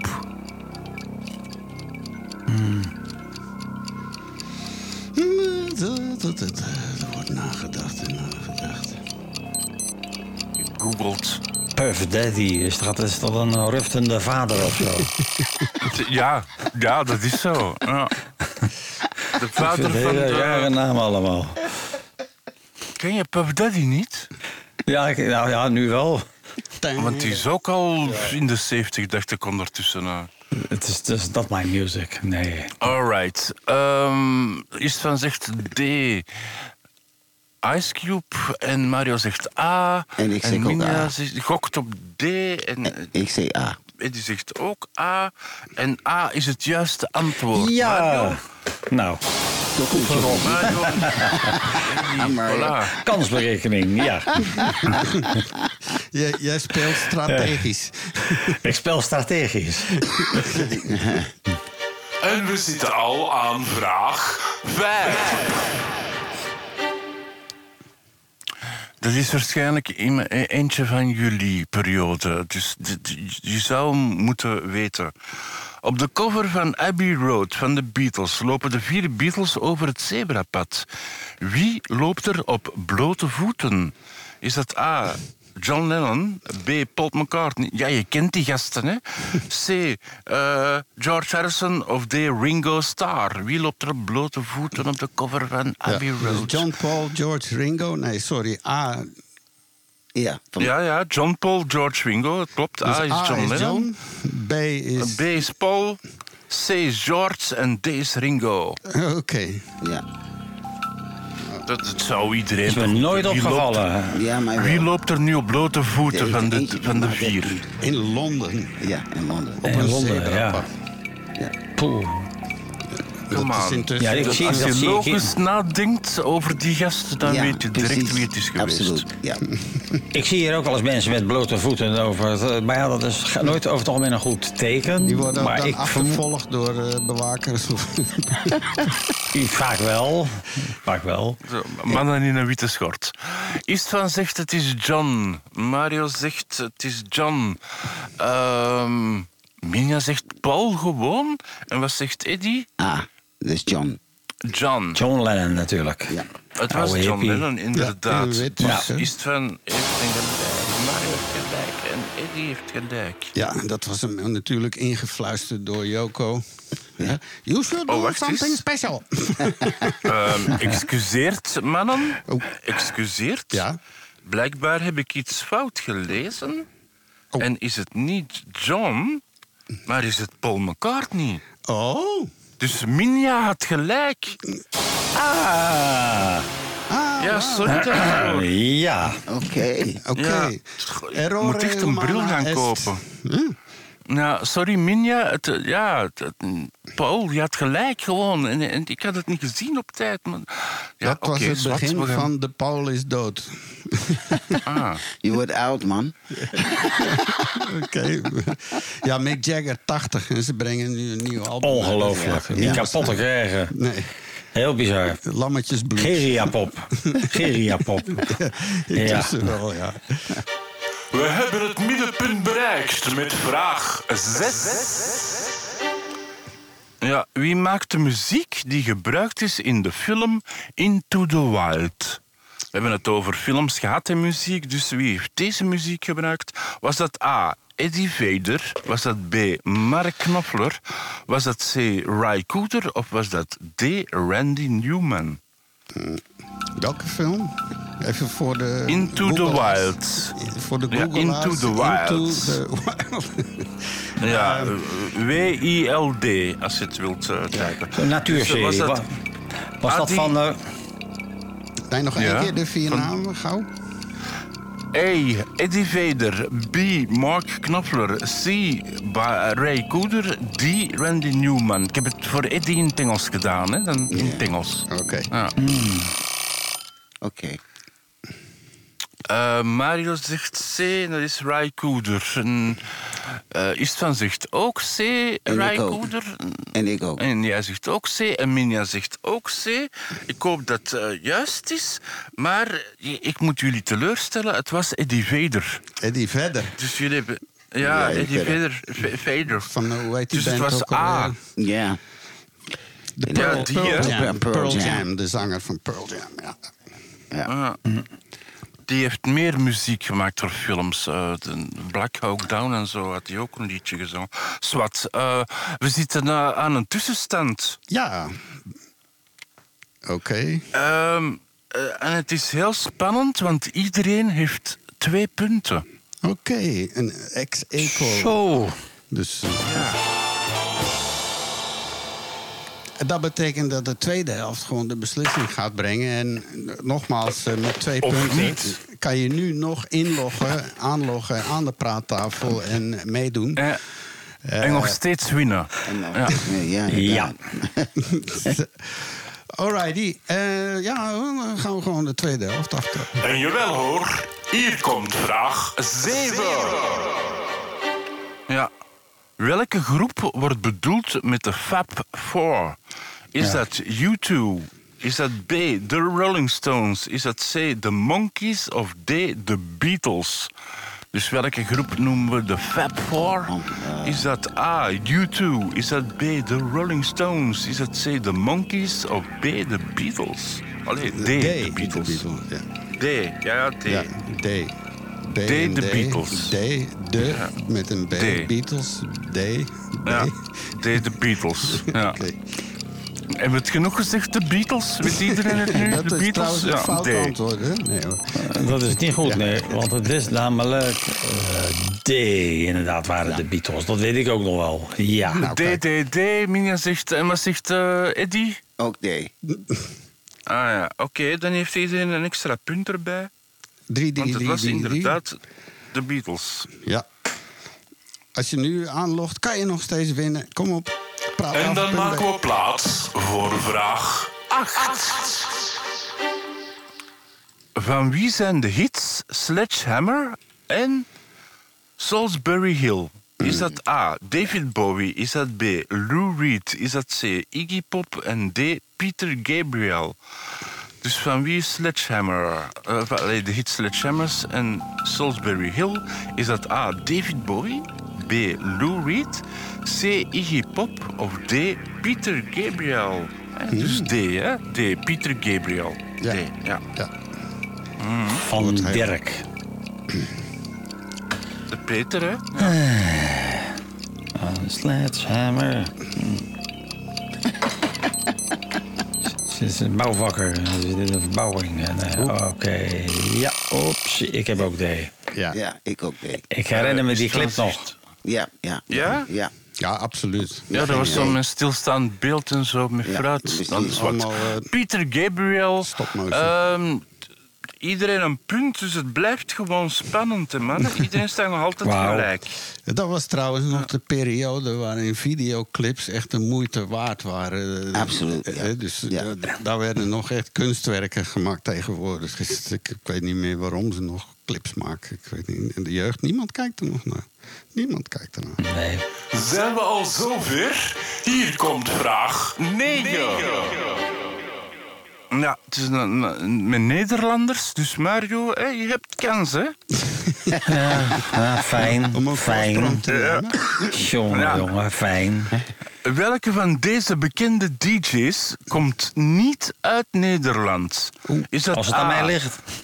Don Diablo. Is dat B, Avicii? Is dat C, Martin Garrix? Of is dat D, Fred Legrand? Dus welke is niet uit Nederland? Is dat A, Don Diablo? Is dat B, Avicii? Is dat C, Martin Garrix? Of is dat D, Peter Legrand? Ja, Peter Legrand, dat is gewoon Ferry de Groot of zo. Ja, waarschijnlijk wel. Tja. Ferius Grandimus.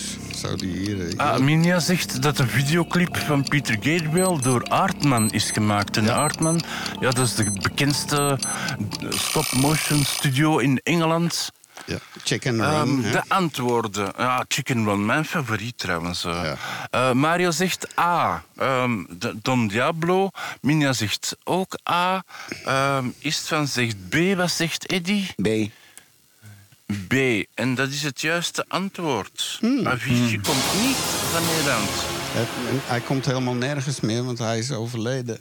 Nee, hij is overleden, ja. Vorig jaar of zoiets. Was vrij tragisch. Een paar jaar geleden met ons. Al iets langer. Oké. Overleden aan goede smaak misschien. Ja, Zweed was hij. Hij kwam uit Zweden, dacht ik, of zo. Ja. Scandinavian. Ja. Dat betekent dan automatisch... verkeerde knopje, touchen. En aan 9 komt vraag 10. Dat is ook een gemakkelijke, alleen voor mij toch. Bij welke groep hoort de zanger Chris Martin? Is dat A, Dire Straits? Is dat B, Coldplay? Is dat C, Oasis? Of is dat D, Pearl Jam? Dus Chris Martin... Is dat A, Dire Straits? Is dat B, Coldplay? Is dat C, Oasis? Of is dat D, Pearl Jam? Ik heb die bijna allemaal gezien. Ik heb toen al een mini-toertje gedaan met Dire Straits. In Nederland, een paar in Duitsland. De man was echt zo mee aan tafel met de techniek. Gewoon eten en allemaal. Die hadden hun eigen kop met Ierse... Stampot elke dag. Okay. Ja. Alright. Nou, ik weet niet waar dat begint en waar het eindigt. Want er staan allemaal A's en B's en C's. Ik zal van onder beginnen. Minja zegt B, het is Coldplay. Dat zegt Istvan ook. Mario zegt C, het is Oasis. Dat zijn twee broers, Oasis. Dat is het niet, hè. Ik zeg B. En Eddie zegt B, Coldplay. Het was Coldplay. Ja, inderdaad. Istvan. En Eddie en Minja hadden een juist punt. Want Chris Martin was toch met die hele beroemde actrice Charlize Theron of zoiets? Of? Een tijdje, ja. Ja, popsterren krijgen het allemaal voor elkaar, jongens. We zijn er bijna door, want hier komt vraag 11. Ja, dat is ook nog eentje uit de oude doos. Fleetwood Mac bestond uit Mike Fleetwood, John McVie... Ja, ga jij ze stellen, is dan, of zal ik verder doen? Ik corrigeer alleen je uitspraak. Fleetwood Mac. Jij corrigeert mijn uitspraak, oké. Fleetwood Mac bestond uit Mike Fleetwood, John McVie, Christy McVie en Steven Nicks. En wie was er nog bij? Was dat A, Jeff Beck? Was dat B, Donald Fagen? Was dat C, Peter Seeger? Of D, Lindsey Buckingham? Dus wie zat er nog in Fleetwood Mac? Was dat A, Jeff Beck, B, Donald Fagen? Was dat C, Peter Seeger? Of D, Lindsey Buckingham? Ja, dat was een van de meest geniale bands ooit. Die muziek, die songs, vooral de album Rumors. Dat was heel, heel heftig. Sterker.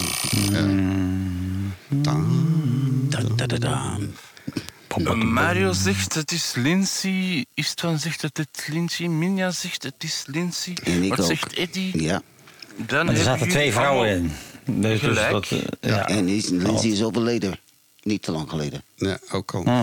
En Christine McVie ook. En die waren ook getrouwd zo met elkaar. En Lindsey was eigenlijk het genie. Die schreef de meeste songs. Die deed ook de leadzang en de productie en zo. Hij was... en Mick Fleetwood. Ik heb met zijn persoonlijke assistent een tijd gewerkt toen ik in New York was. De man zelf leeft al heel lang op Maui. De meest gezonde plaats op de planeet volgens sommigen. En in elk geval, je hoeft niet ver te gaan om iets te kunnen smoren of zo. Die mannen die waren gewoon de hele dag van de aarde af. Maar die was degene die het zo'n beetje bij elkaar hield. En dan hebben ze Rumors gemaakt, wat dus een waanzinnig persoonlijk album is geworden. Maar met fantastische nummers erop. Dus ja, Lindsey Buckingham, heel veel respect voor. Dan gaan we naar de laatste vraag. Dat klopt. De laatste vraag van vandaag. Vraag 12. En deze vraag gaat over de club van 27. Ken jij de club van 27, ja. Mario? Nou, dat is wanneer ze de pijp uitgaan. Ja, inderdaad. De, artiesten die sterven voor hun 27 of op hun 27. Op hun 27, ja. Wie hoort daar niet bij, bij die club van 27? Is dat A, Kurt Cobain, B, Tupac Shakur, C, Jimi Hendrix of D, Amy Winehouse? Wie hoort er niet bij de club van 27? Is dat A, Kurt Cobain, B, Tupac Shakur, C, Jimi Hendrix of D, Amy Winehouse? Dat is een moeilijk.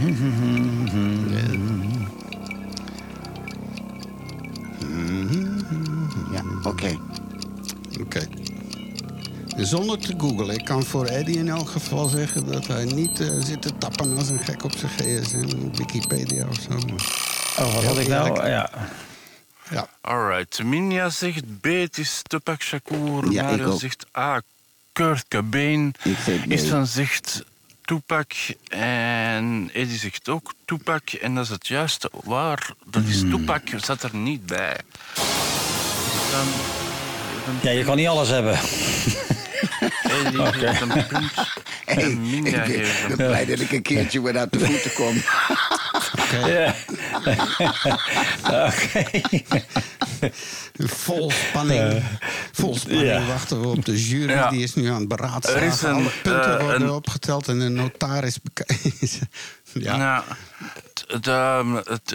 Er is inderdaad de punten, dus de eindstand.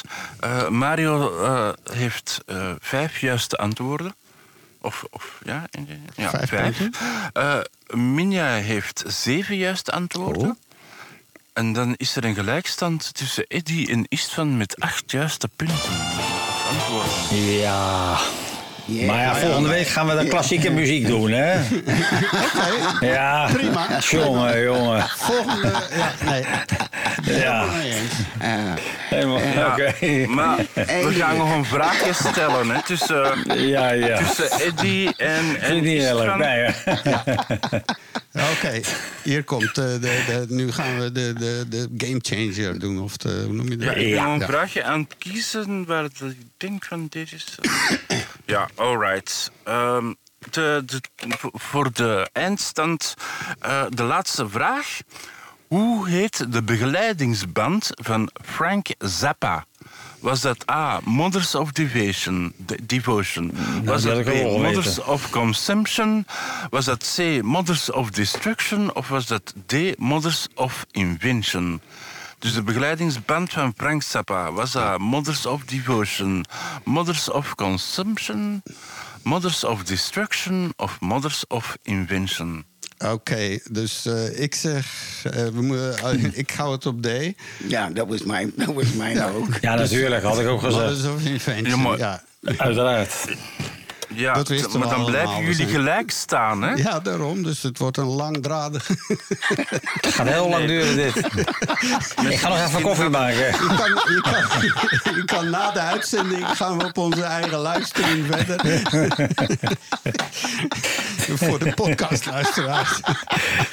Maar goed, oké. Geef me iets moeilijkers. Ja, want we zitten hier. Ik ben radiomaker met plaatjes en dingen. En dus, ja, maar het is jullie moeilijk, gaan dat toch? Ja. Weet je de echte naam van Paul van Haveren. Wie is Paul van Haveren? Geef daar eens een antwoord op. En is dat geen je krijgt geen voorbeelden. Nee. Volgens mij is dat niet Tiesto? Paul van Haveren. En wat denkt Eddie? Ja, ik moet meegaan, want ik ga gokken mee. Ja, ik zeg ook Paul. Ja, maar als je het alle twee fout hebt... Als je het alle twee fout hebt, dan sta je nog gelijk. Het was Stroma. Oh, dat is geen Nederland. Ah, Stromae. Ah, ja, nu valt mij. Amai. Ja. Amai. Ja. Ik ga nog een laatste poging ondernemen. Alright. Alfred Treinder en Pepe Lijn van Hoorn. Dat zijn de mannen van de band De Jeugd van Tegenwoordig. De Opposites, de Chef Special of de Kick. Dus Alfred Treinder en Pepe Lijn Hoorn... Die horen bij A, De Jeugd van Tegenwoordig, B, De Opposites, C, Chefs Special of D, De Kick. Nou, even gokken, hier dobbelsteen. Als je het alle twee ook nog eens fout hebt, dan... Nou, nu moet jij het eens eerst zeggen. Ik zou zeggen A. Oké, ik gok D. Dus nu gaat er iets, of we hebben het allebei fout... En dan... dus we hebben een winnaar. We hebben een winnaar. Oké. En... De winnaar is Eddie. Oké. Tadaa! Eindelijk. Goh, dat heeft even geduurd. Ja. Dus het was... Wel best mannen. Wie was het? De Jeugd van Tegenwoordig. De Jeugd van Tegenwoordig. Ja. Ja, ik ga nu geen flauwekul zeggen, dat was mijn eerste. Nee hoor, maar ik ben daar trouwens wel enorm fan van. Die zijn echt de taal aan het vernieuwen en zo. What's gebeurd en zo. Dat is briljant. In dat genre vind ik hun er met kop en schouders bovenuit steken. Oh, we zijn flink uitgelopen met de quiz. Ja, en dat is niet mijn schuld, hè. Maar Eddie, je krijgt... Buiten heel veel liefde en genegenheid krijg je ook een certificaat op Facebook dat je winnaar van deze week bent. Oké. Top. Ja. Alright. En dan houdt het in dat we vertrekken. Propulsion, go. Pneumatic, go. Kosmische zeven aan tafel. 1 rondje kosmos. 10, 9, ignition sequence start. 6, 5.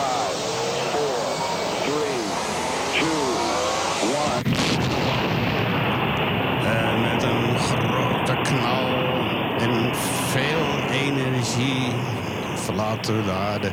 Ik zag weer eens, ja, ik kijk graag naar van die engineering-video's over de motoren van die Saturnus-raket. Moet je voorstellen, die pompen 4 ton brandstof per seconde. Ja, ongelooflijk, hè? 4000 kilo per seconde jagen die in één motor, hè? En er waren er 5. Ja, dat is ongelooflijk. Krankzinnig. Heel heftig. Heftig gebeuren. Popcorn komt tevoorschijn weer. Want één onderwerp wat net zoals boeren laten... dat blijft terugkomen in de dingen. Dit artikel... is het de popcorn-tijd? Wacht, dan ga ik even mijn popcorn halen. Ja. Dus de titel viel me meteen op, want het is een ongoing running gag in onze show... Zwarte gaten die al of niet boeren. En deze titel was... Black holes keep burping up stars they destroyed years earlier. And astronomers don't know why. Wat gebeurt er? Sommige sterren die komen iets te dicht bij een zwart gat. En die worden dan gespaghettificeerd enzovoort. En dat verdwijnt dan in dat zwart gat. Maar dat kan niet allemaal tegelijk. Dus dan ontstaat er wat ze een accretiedisk noemen. Een soort schijf van materiaal. Oh, wacht. Seconde. Gelukkig, hij is weg. Dus nu kan ik mijn theorie helemaal... ja, en dus wat er gebeurt is dat een gedeelte van dat materiaal weer terug eruit wordt gezwierd. Hè, want dat gaat om snelheden en energieën die niet voorstelbaar zijn. Ja, daar is hij weer. Ik zag... Ja, en die vergeten ook dat hij een knopje heeft om die microfoon af te zetten. Wie, ik hè? Ja, maar dit is radio live. Ja, de voordeurbel ging en die moest ik even aannemen. Dat is mijn mail, want ik leef een zouteloos bestaan... en ben dus veroordeeld tot het bakken van mijn eigen brood. Oké. Dus. En was dat dan degene die de bloem levert of zo? Ja, dat was de meneer van DHL die met een grote doos met meel kwam aanzetten. En hebben ze dat niet bij de Albert Heijn gewoon? Zoutloos brood? Nee. Nee, maar... Nee, jij mixt ik heb een broodbakmachine. Ja, ik heb een broodbakmachine en ik maak mijn eigen brood. Je moet je dat even tussendoor mixen gewoon met meel en... ja, tuurlijk, maar dat meel heb je dus dan nodig. En dit komt bij mij in grote hoeveelheden. Oké. Bulk. Dat is zo'n zak van 500 kilo dan die nu beneden staat. Dan je nee, maar wel 8 kilo bij elkaar, denk ik, dit keer. Ja, dat zijn toch... en je bakt elke dag brood of een paar dagen in de week? Nou, om de 3 dagen bak ik weer een broodje. En dan gooi ik er wel van alles bij. Zeg maar veel noten en zaden. Vind ik wel lekker. Ja. En alleen maar volkorenmeel. En ik vind het nog lekker ook op een bepaalde manier. Het is alleen met minder zout.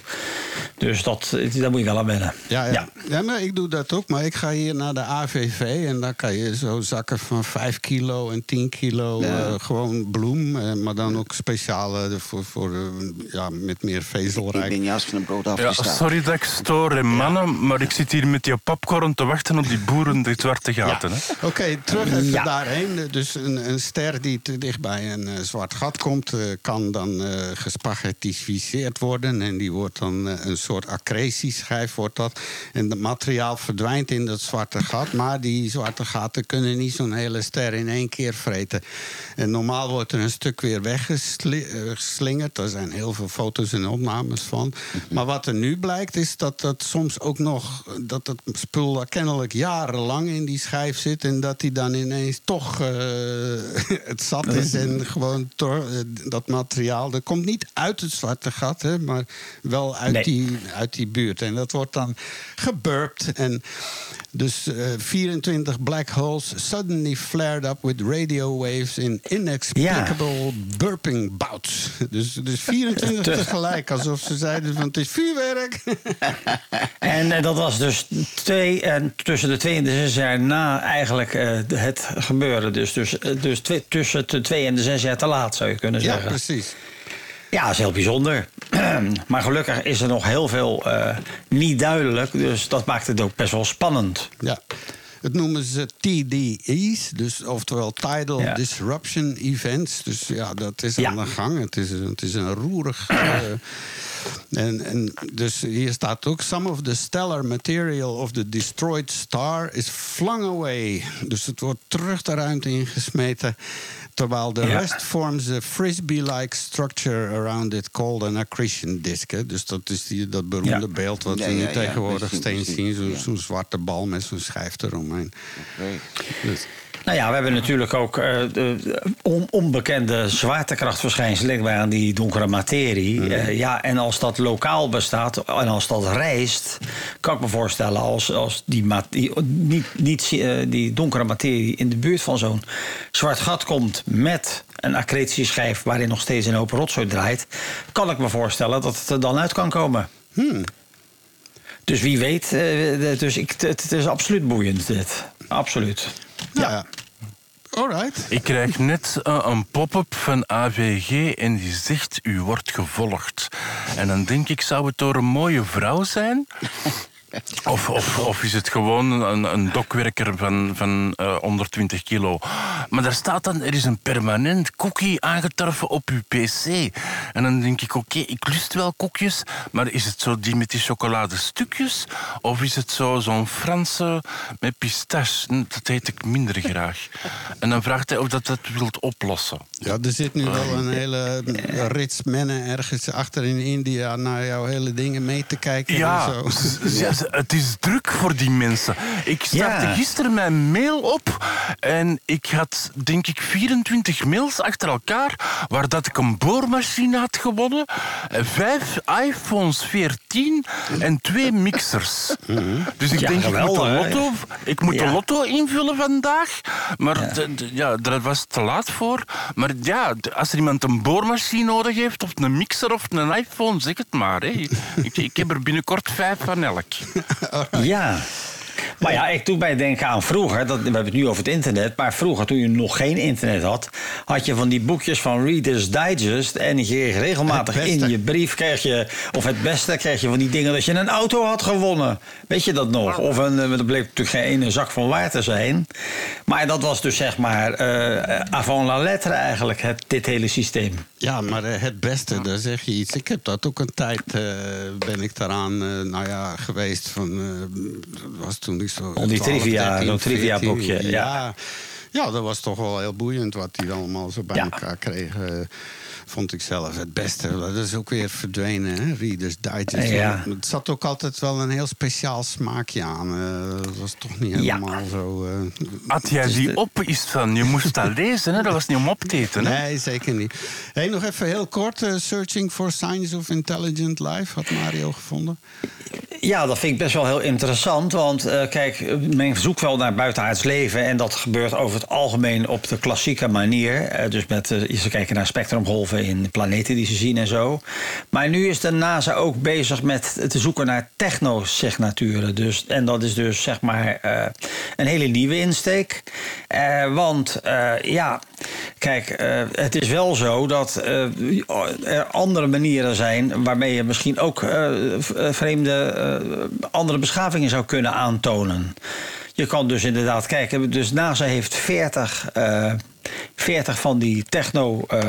dingen vastgelegd eigenlijk, van waar kan je dan naar kijken? Je kan naar koolstofderivaten kijken. Met andere woorden, als dus inderdaad het leven daar op koolstof is gebaseerd, hebben ze vermoedelijk ook een fossiel gebeuren. En dan kan je dus kijken naar de afgeleiden daarvan. Je kan bijvoorbeeld kijken naar een chemische stof als chloorfluorkoolwaterstoffen. Dat zijn de CFK's. Dat zijn dus chemicaliën die niet in de natuur voorkomen, maar die dus echt bij ons door de mens gemaakt zijn. Die zitten niet in het, model der elementen, zal ik maar zeggen. Je kan kijken naar lichtvervuiling en zo zijn er een hele hoop dingen. En men denkt zelfs aan, hoe maak je kenbaar dat er leven is? Zouden wij dat willen laten zien, dan zou je eigenlijk een megastructuur moeten bouwen in de vorm van een driehoek. Dat is zo'n beetje de enige vorm die niet voortkomt in de kosmos. En men denkt ook aan Dyson-bollen. Dat is dus eigenlijk dat je dus zeg maar iets in een satellietbaan om je eigen planeet heen brengt, iets kunstmatigs, waar dus zeg maar energie verzameld kan worden, of waar je zelf zou kunnen gaan wonen, enzovoorts, enzovoorts. Dus men kijkt echt naar die techno's, zegt natuurlijk. Ja, en dat vind ik best wel een heel boeiend iets. Ja. En dat, ja, wie zal het zeggen? Dan ga je met behulp van AI en zo. En van AI gaan we naar AI. Uw favoriete quiz brengt u dichterbij. Breng ons dichterbij, Chris. Ja, omdat het morgen de internationale chocoladedag is, dacht ik meteen aan een gedicht van Kees Bering. En dat noemt de chocoladetent. En dit gedicht beschrijft een chocoladetent in Parijs en benadrukt de kwaliteit van de chocolade, ondanks de hoge prijzen. Dus, en het noemt dus de chocoladetent.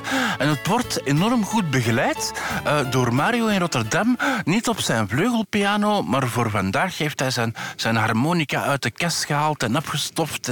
En speelt hij daarop. Mm-hmm.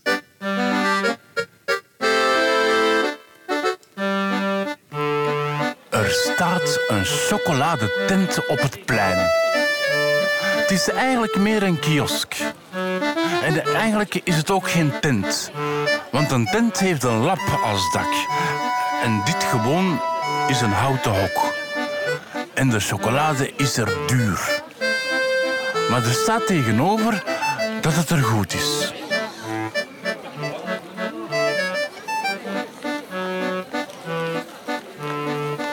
Je kunt er zitten aan een tafeltje, maar dat moet niet. Er is niet veel keus. 3 of 4 soorten bonbons, geloof ik. En repen. Dure repen.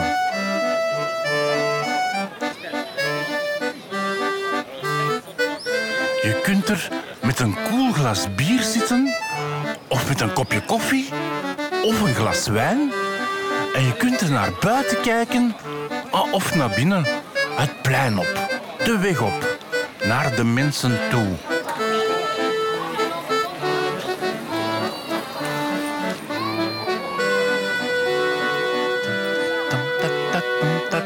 De chocolade is er duur. En de bediening is er duur. Maar het is niet onlogisch. De chocoladetent staat in Parijs. En Parijs is duur. Maar het is er goed. Radio Centraal. Ongehoord. Ik wist niet dat jij zo goed harmonica kon spelen, Mario. Ik ook niet. Ja, dat is supergoed. Ja, dat is ook niet echt mijn instrument. Is dat er eentje met 80 bassen? Dat is toch nee, dit is een zogeheten onderhoudingscompressor. Ja. Hey, dan komen we aan. We hebben nog een kwartier over. Maar dat was een tof gedicht. Oh. Dat was zeker ook heel smaakvol. En ik meende zelfs gewoon... Het smelte mijn hart. Een Franse markt. Alright, even kijken hoor. We sluiten af met wat wij dan hopen een beetje goed nieuws is. Dat we toch maar... Ik wil nog even melden, Minja had nog iets over Paul. Met die dode Paul over de Beatles en zo in de quiz. De zaak met Paul is dead was omdat Paul zonder schoenen te zien was op die foto. Ringo in een zwart pak achter hem aan liep. Zo was hij de begrafenisondernemer. En op het nummerplaatje van een kever in de achtergrond stond 28 if. Hij zou 28 zijn als hij nog in leven was of zo. Zoiets. Oh, oké. Symboliek, ja. De legende van het ding. Hey, een prehistorie. Het grappige is, wij hebben altijd geleerd dat vooral in Nieuw-Zeeland allerlei dieren zijn uitgeroeid nadat blanken daar aangekomen zijn en zo. Maar nu schijnt dat toch weer omgedraaid te worden. Nou ja, ze hebben er weer een paar gevonden eigenlijk. Met name je hebt af en toe van die dieren die bekend staan als een levend fossiel. Ja. Denk aan de degenkrab en de koelakant. En dat zijn allemaal van die dieren. Die zijn een hele tijd verdwenen uit het beeld. En ineens is er zo'n of het lancetvisje. Dat is ook een van de. Dat is ook heel bijzonder. Maar goed, wat je dus nu inderdaad ziet, is dat er een vogel weer is teruggezet eigenlijk, waarvan men dacht dat hij uitgestorven was.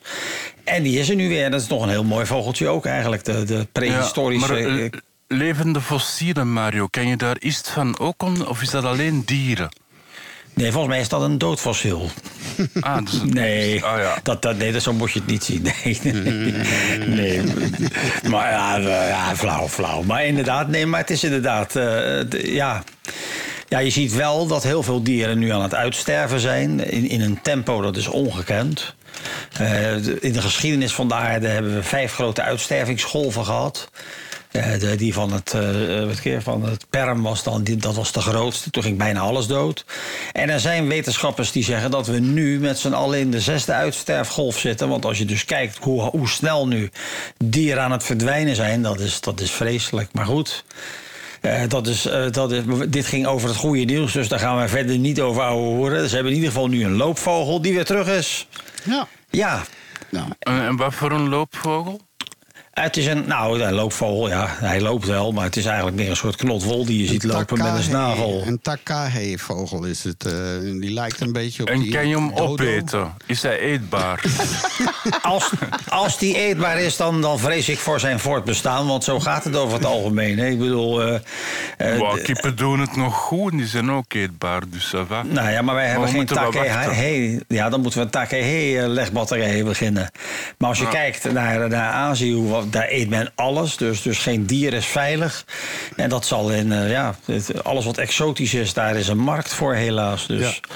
Ze zeggen hier dat hij was uitgestorven verklaard toen Londen net voor het eerst de auto's zagen. Dus dat moet eind 1890, 80 of zo geweest zijn. Ja. Maar dan zijn er toch een paar gevonden. En intussen hebben die jarenlang conservationist, dus mensen die paar beesten in leven wezen te houden... En nu zijn ze dan zover dat ze nu konden uitbreiden of zo. En dat ze er een aantal in het wild hebben losgelaten. En dan maar een heel interessant verhaal wel.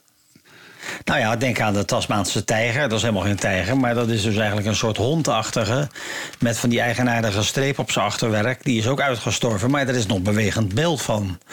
Het zou me niet verbazen, ik geloof dat ze daar ook al mee bezig zijn... dat ze die uiteindelijk weer terugklonen. En dat is wel heel fascinerend natuurlijk. Want dat DNA is er natuurlijk nog. Want we hebben een opgezet exemplaar ergens in het museum staan. En wie weet, de dodo zou misschien terug kunnen komen. Daar is ook best wel het een en ander van. Die is natuurlijk uitgestorven in Mauritius. Een klein eilandje. Wat hebben we eraan? Niet veel. Maar dat zijn dan enigszins lichtpuntjes. Maar nogmaals, er sterft meer uit dan dat wij terug kunnen klonen. Zeker weten. En in dat artikel ook een paar video's waar je het beest kan zien. Het is ook het lijkt wel een soort pauw, maar dan zonder die staart. Een beetje, doet een beetje... Een pauw zonder een staart.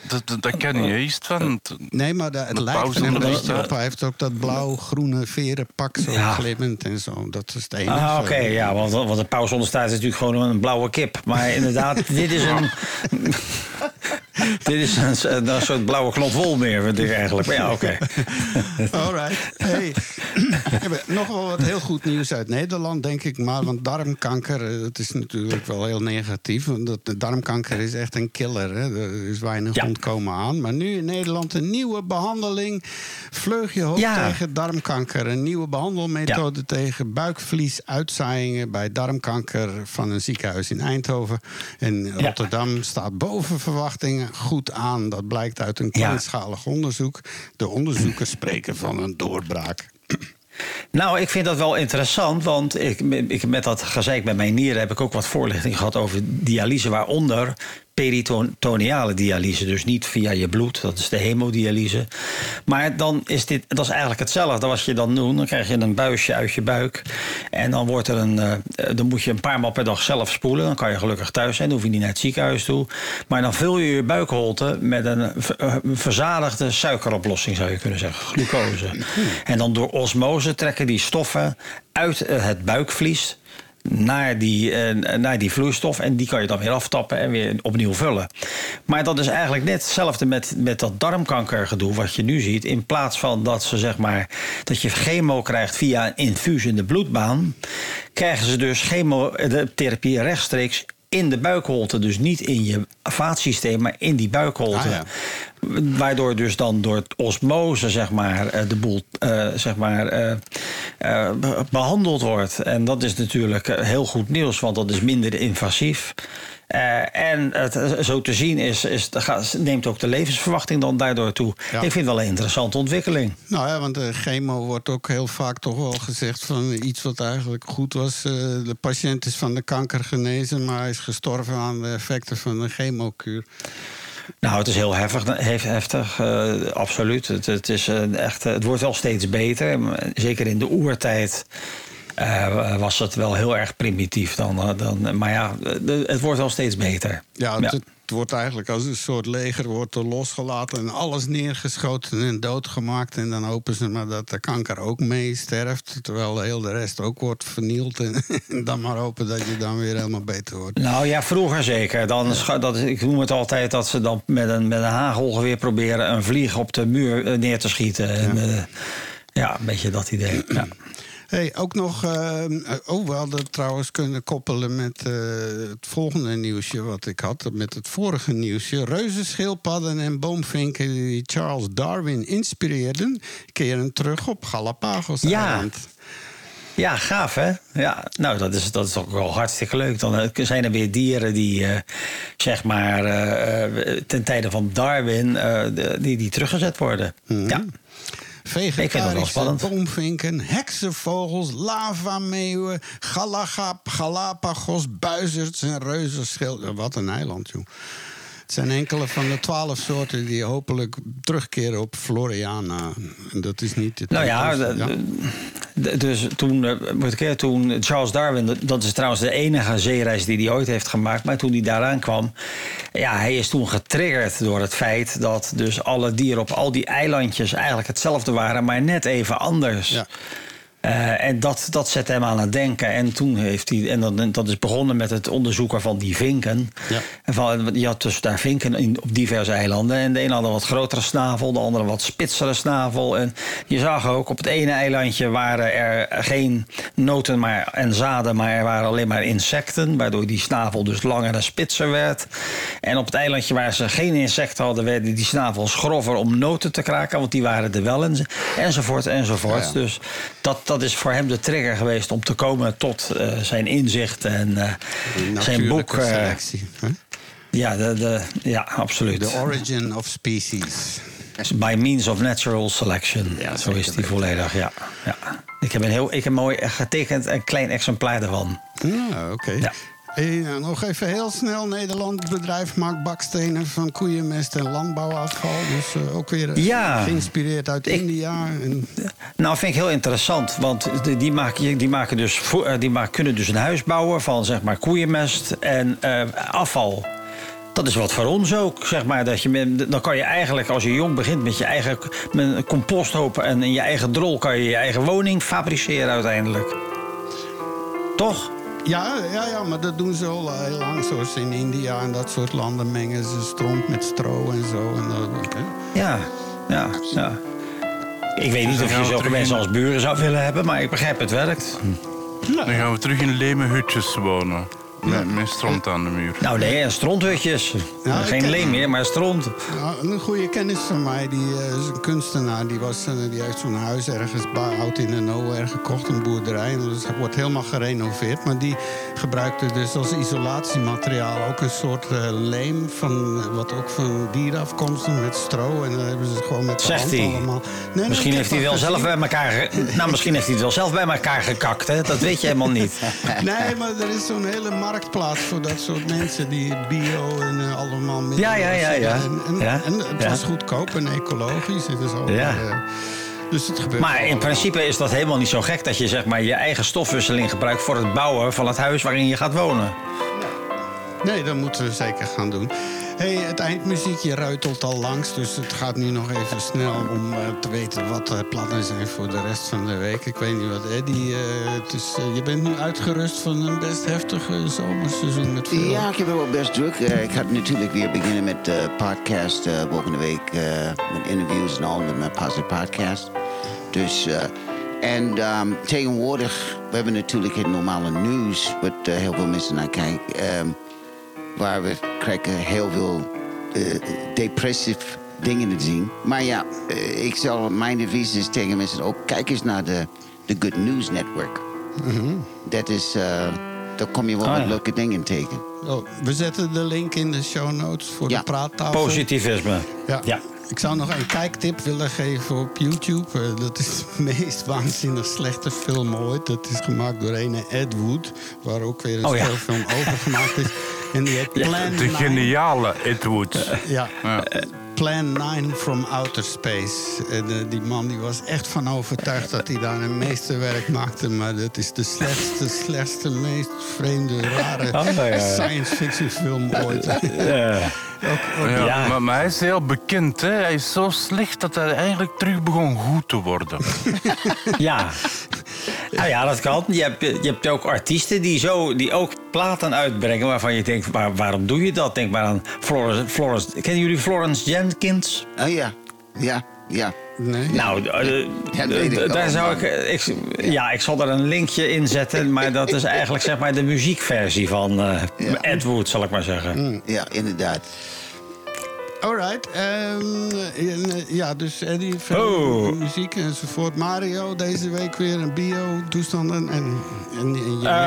Deze week redelijk stil. Ja, ik ga wel wat bloed prikken en wat dingetjes doen. Maar ik heb verder ik heb een nieuw fototoestel gekocht waar ik lekker een beetje mee ga experimenteren. Okay. Wat heb je gekocht? Wat voor toestel? Wat heb je gekocht?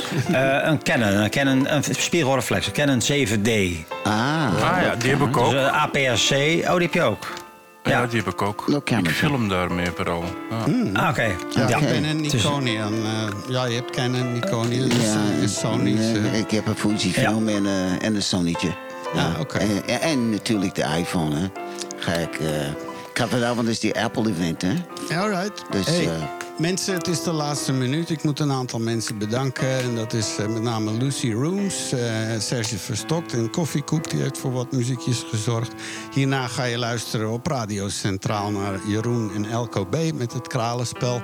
Ik zou zeggen, als je dit een fijn project vindt, ga naar de website van radiocentraal.be en klik op Steun ons. En je kan dan heel makkelijk lid worden via een bankding of via Patreon.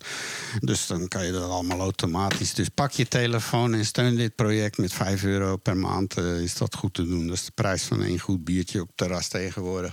Ik zou zeggen, heb fun de rest van de dag. En wij zien jullie op de praattafel.be of anders volgende week. Tot ziens allemaal. U was wederom welkom aan deze aflevering van de Praattafel. Kijk op praattafel.be voor de show notes. Tot de volgende.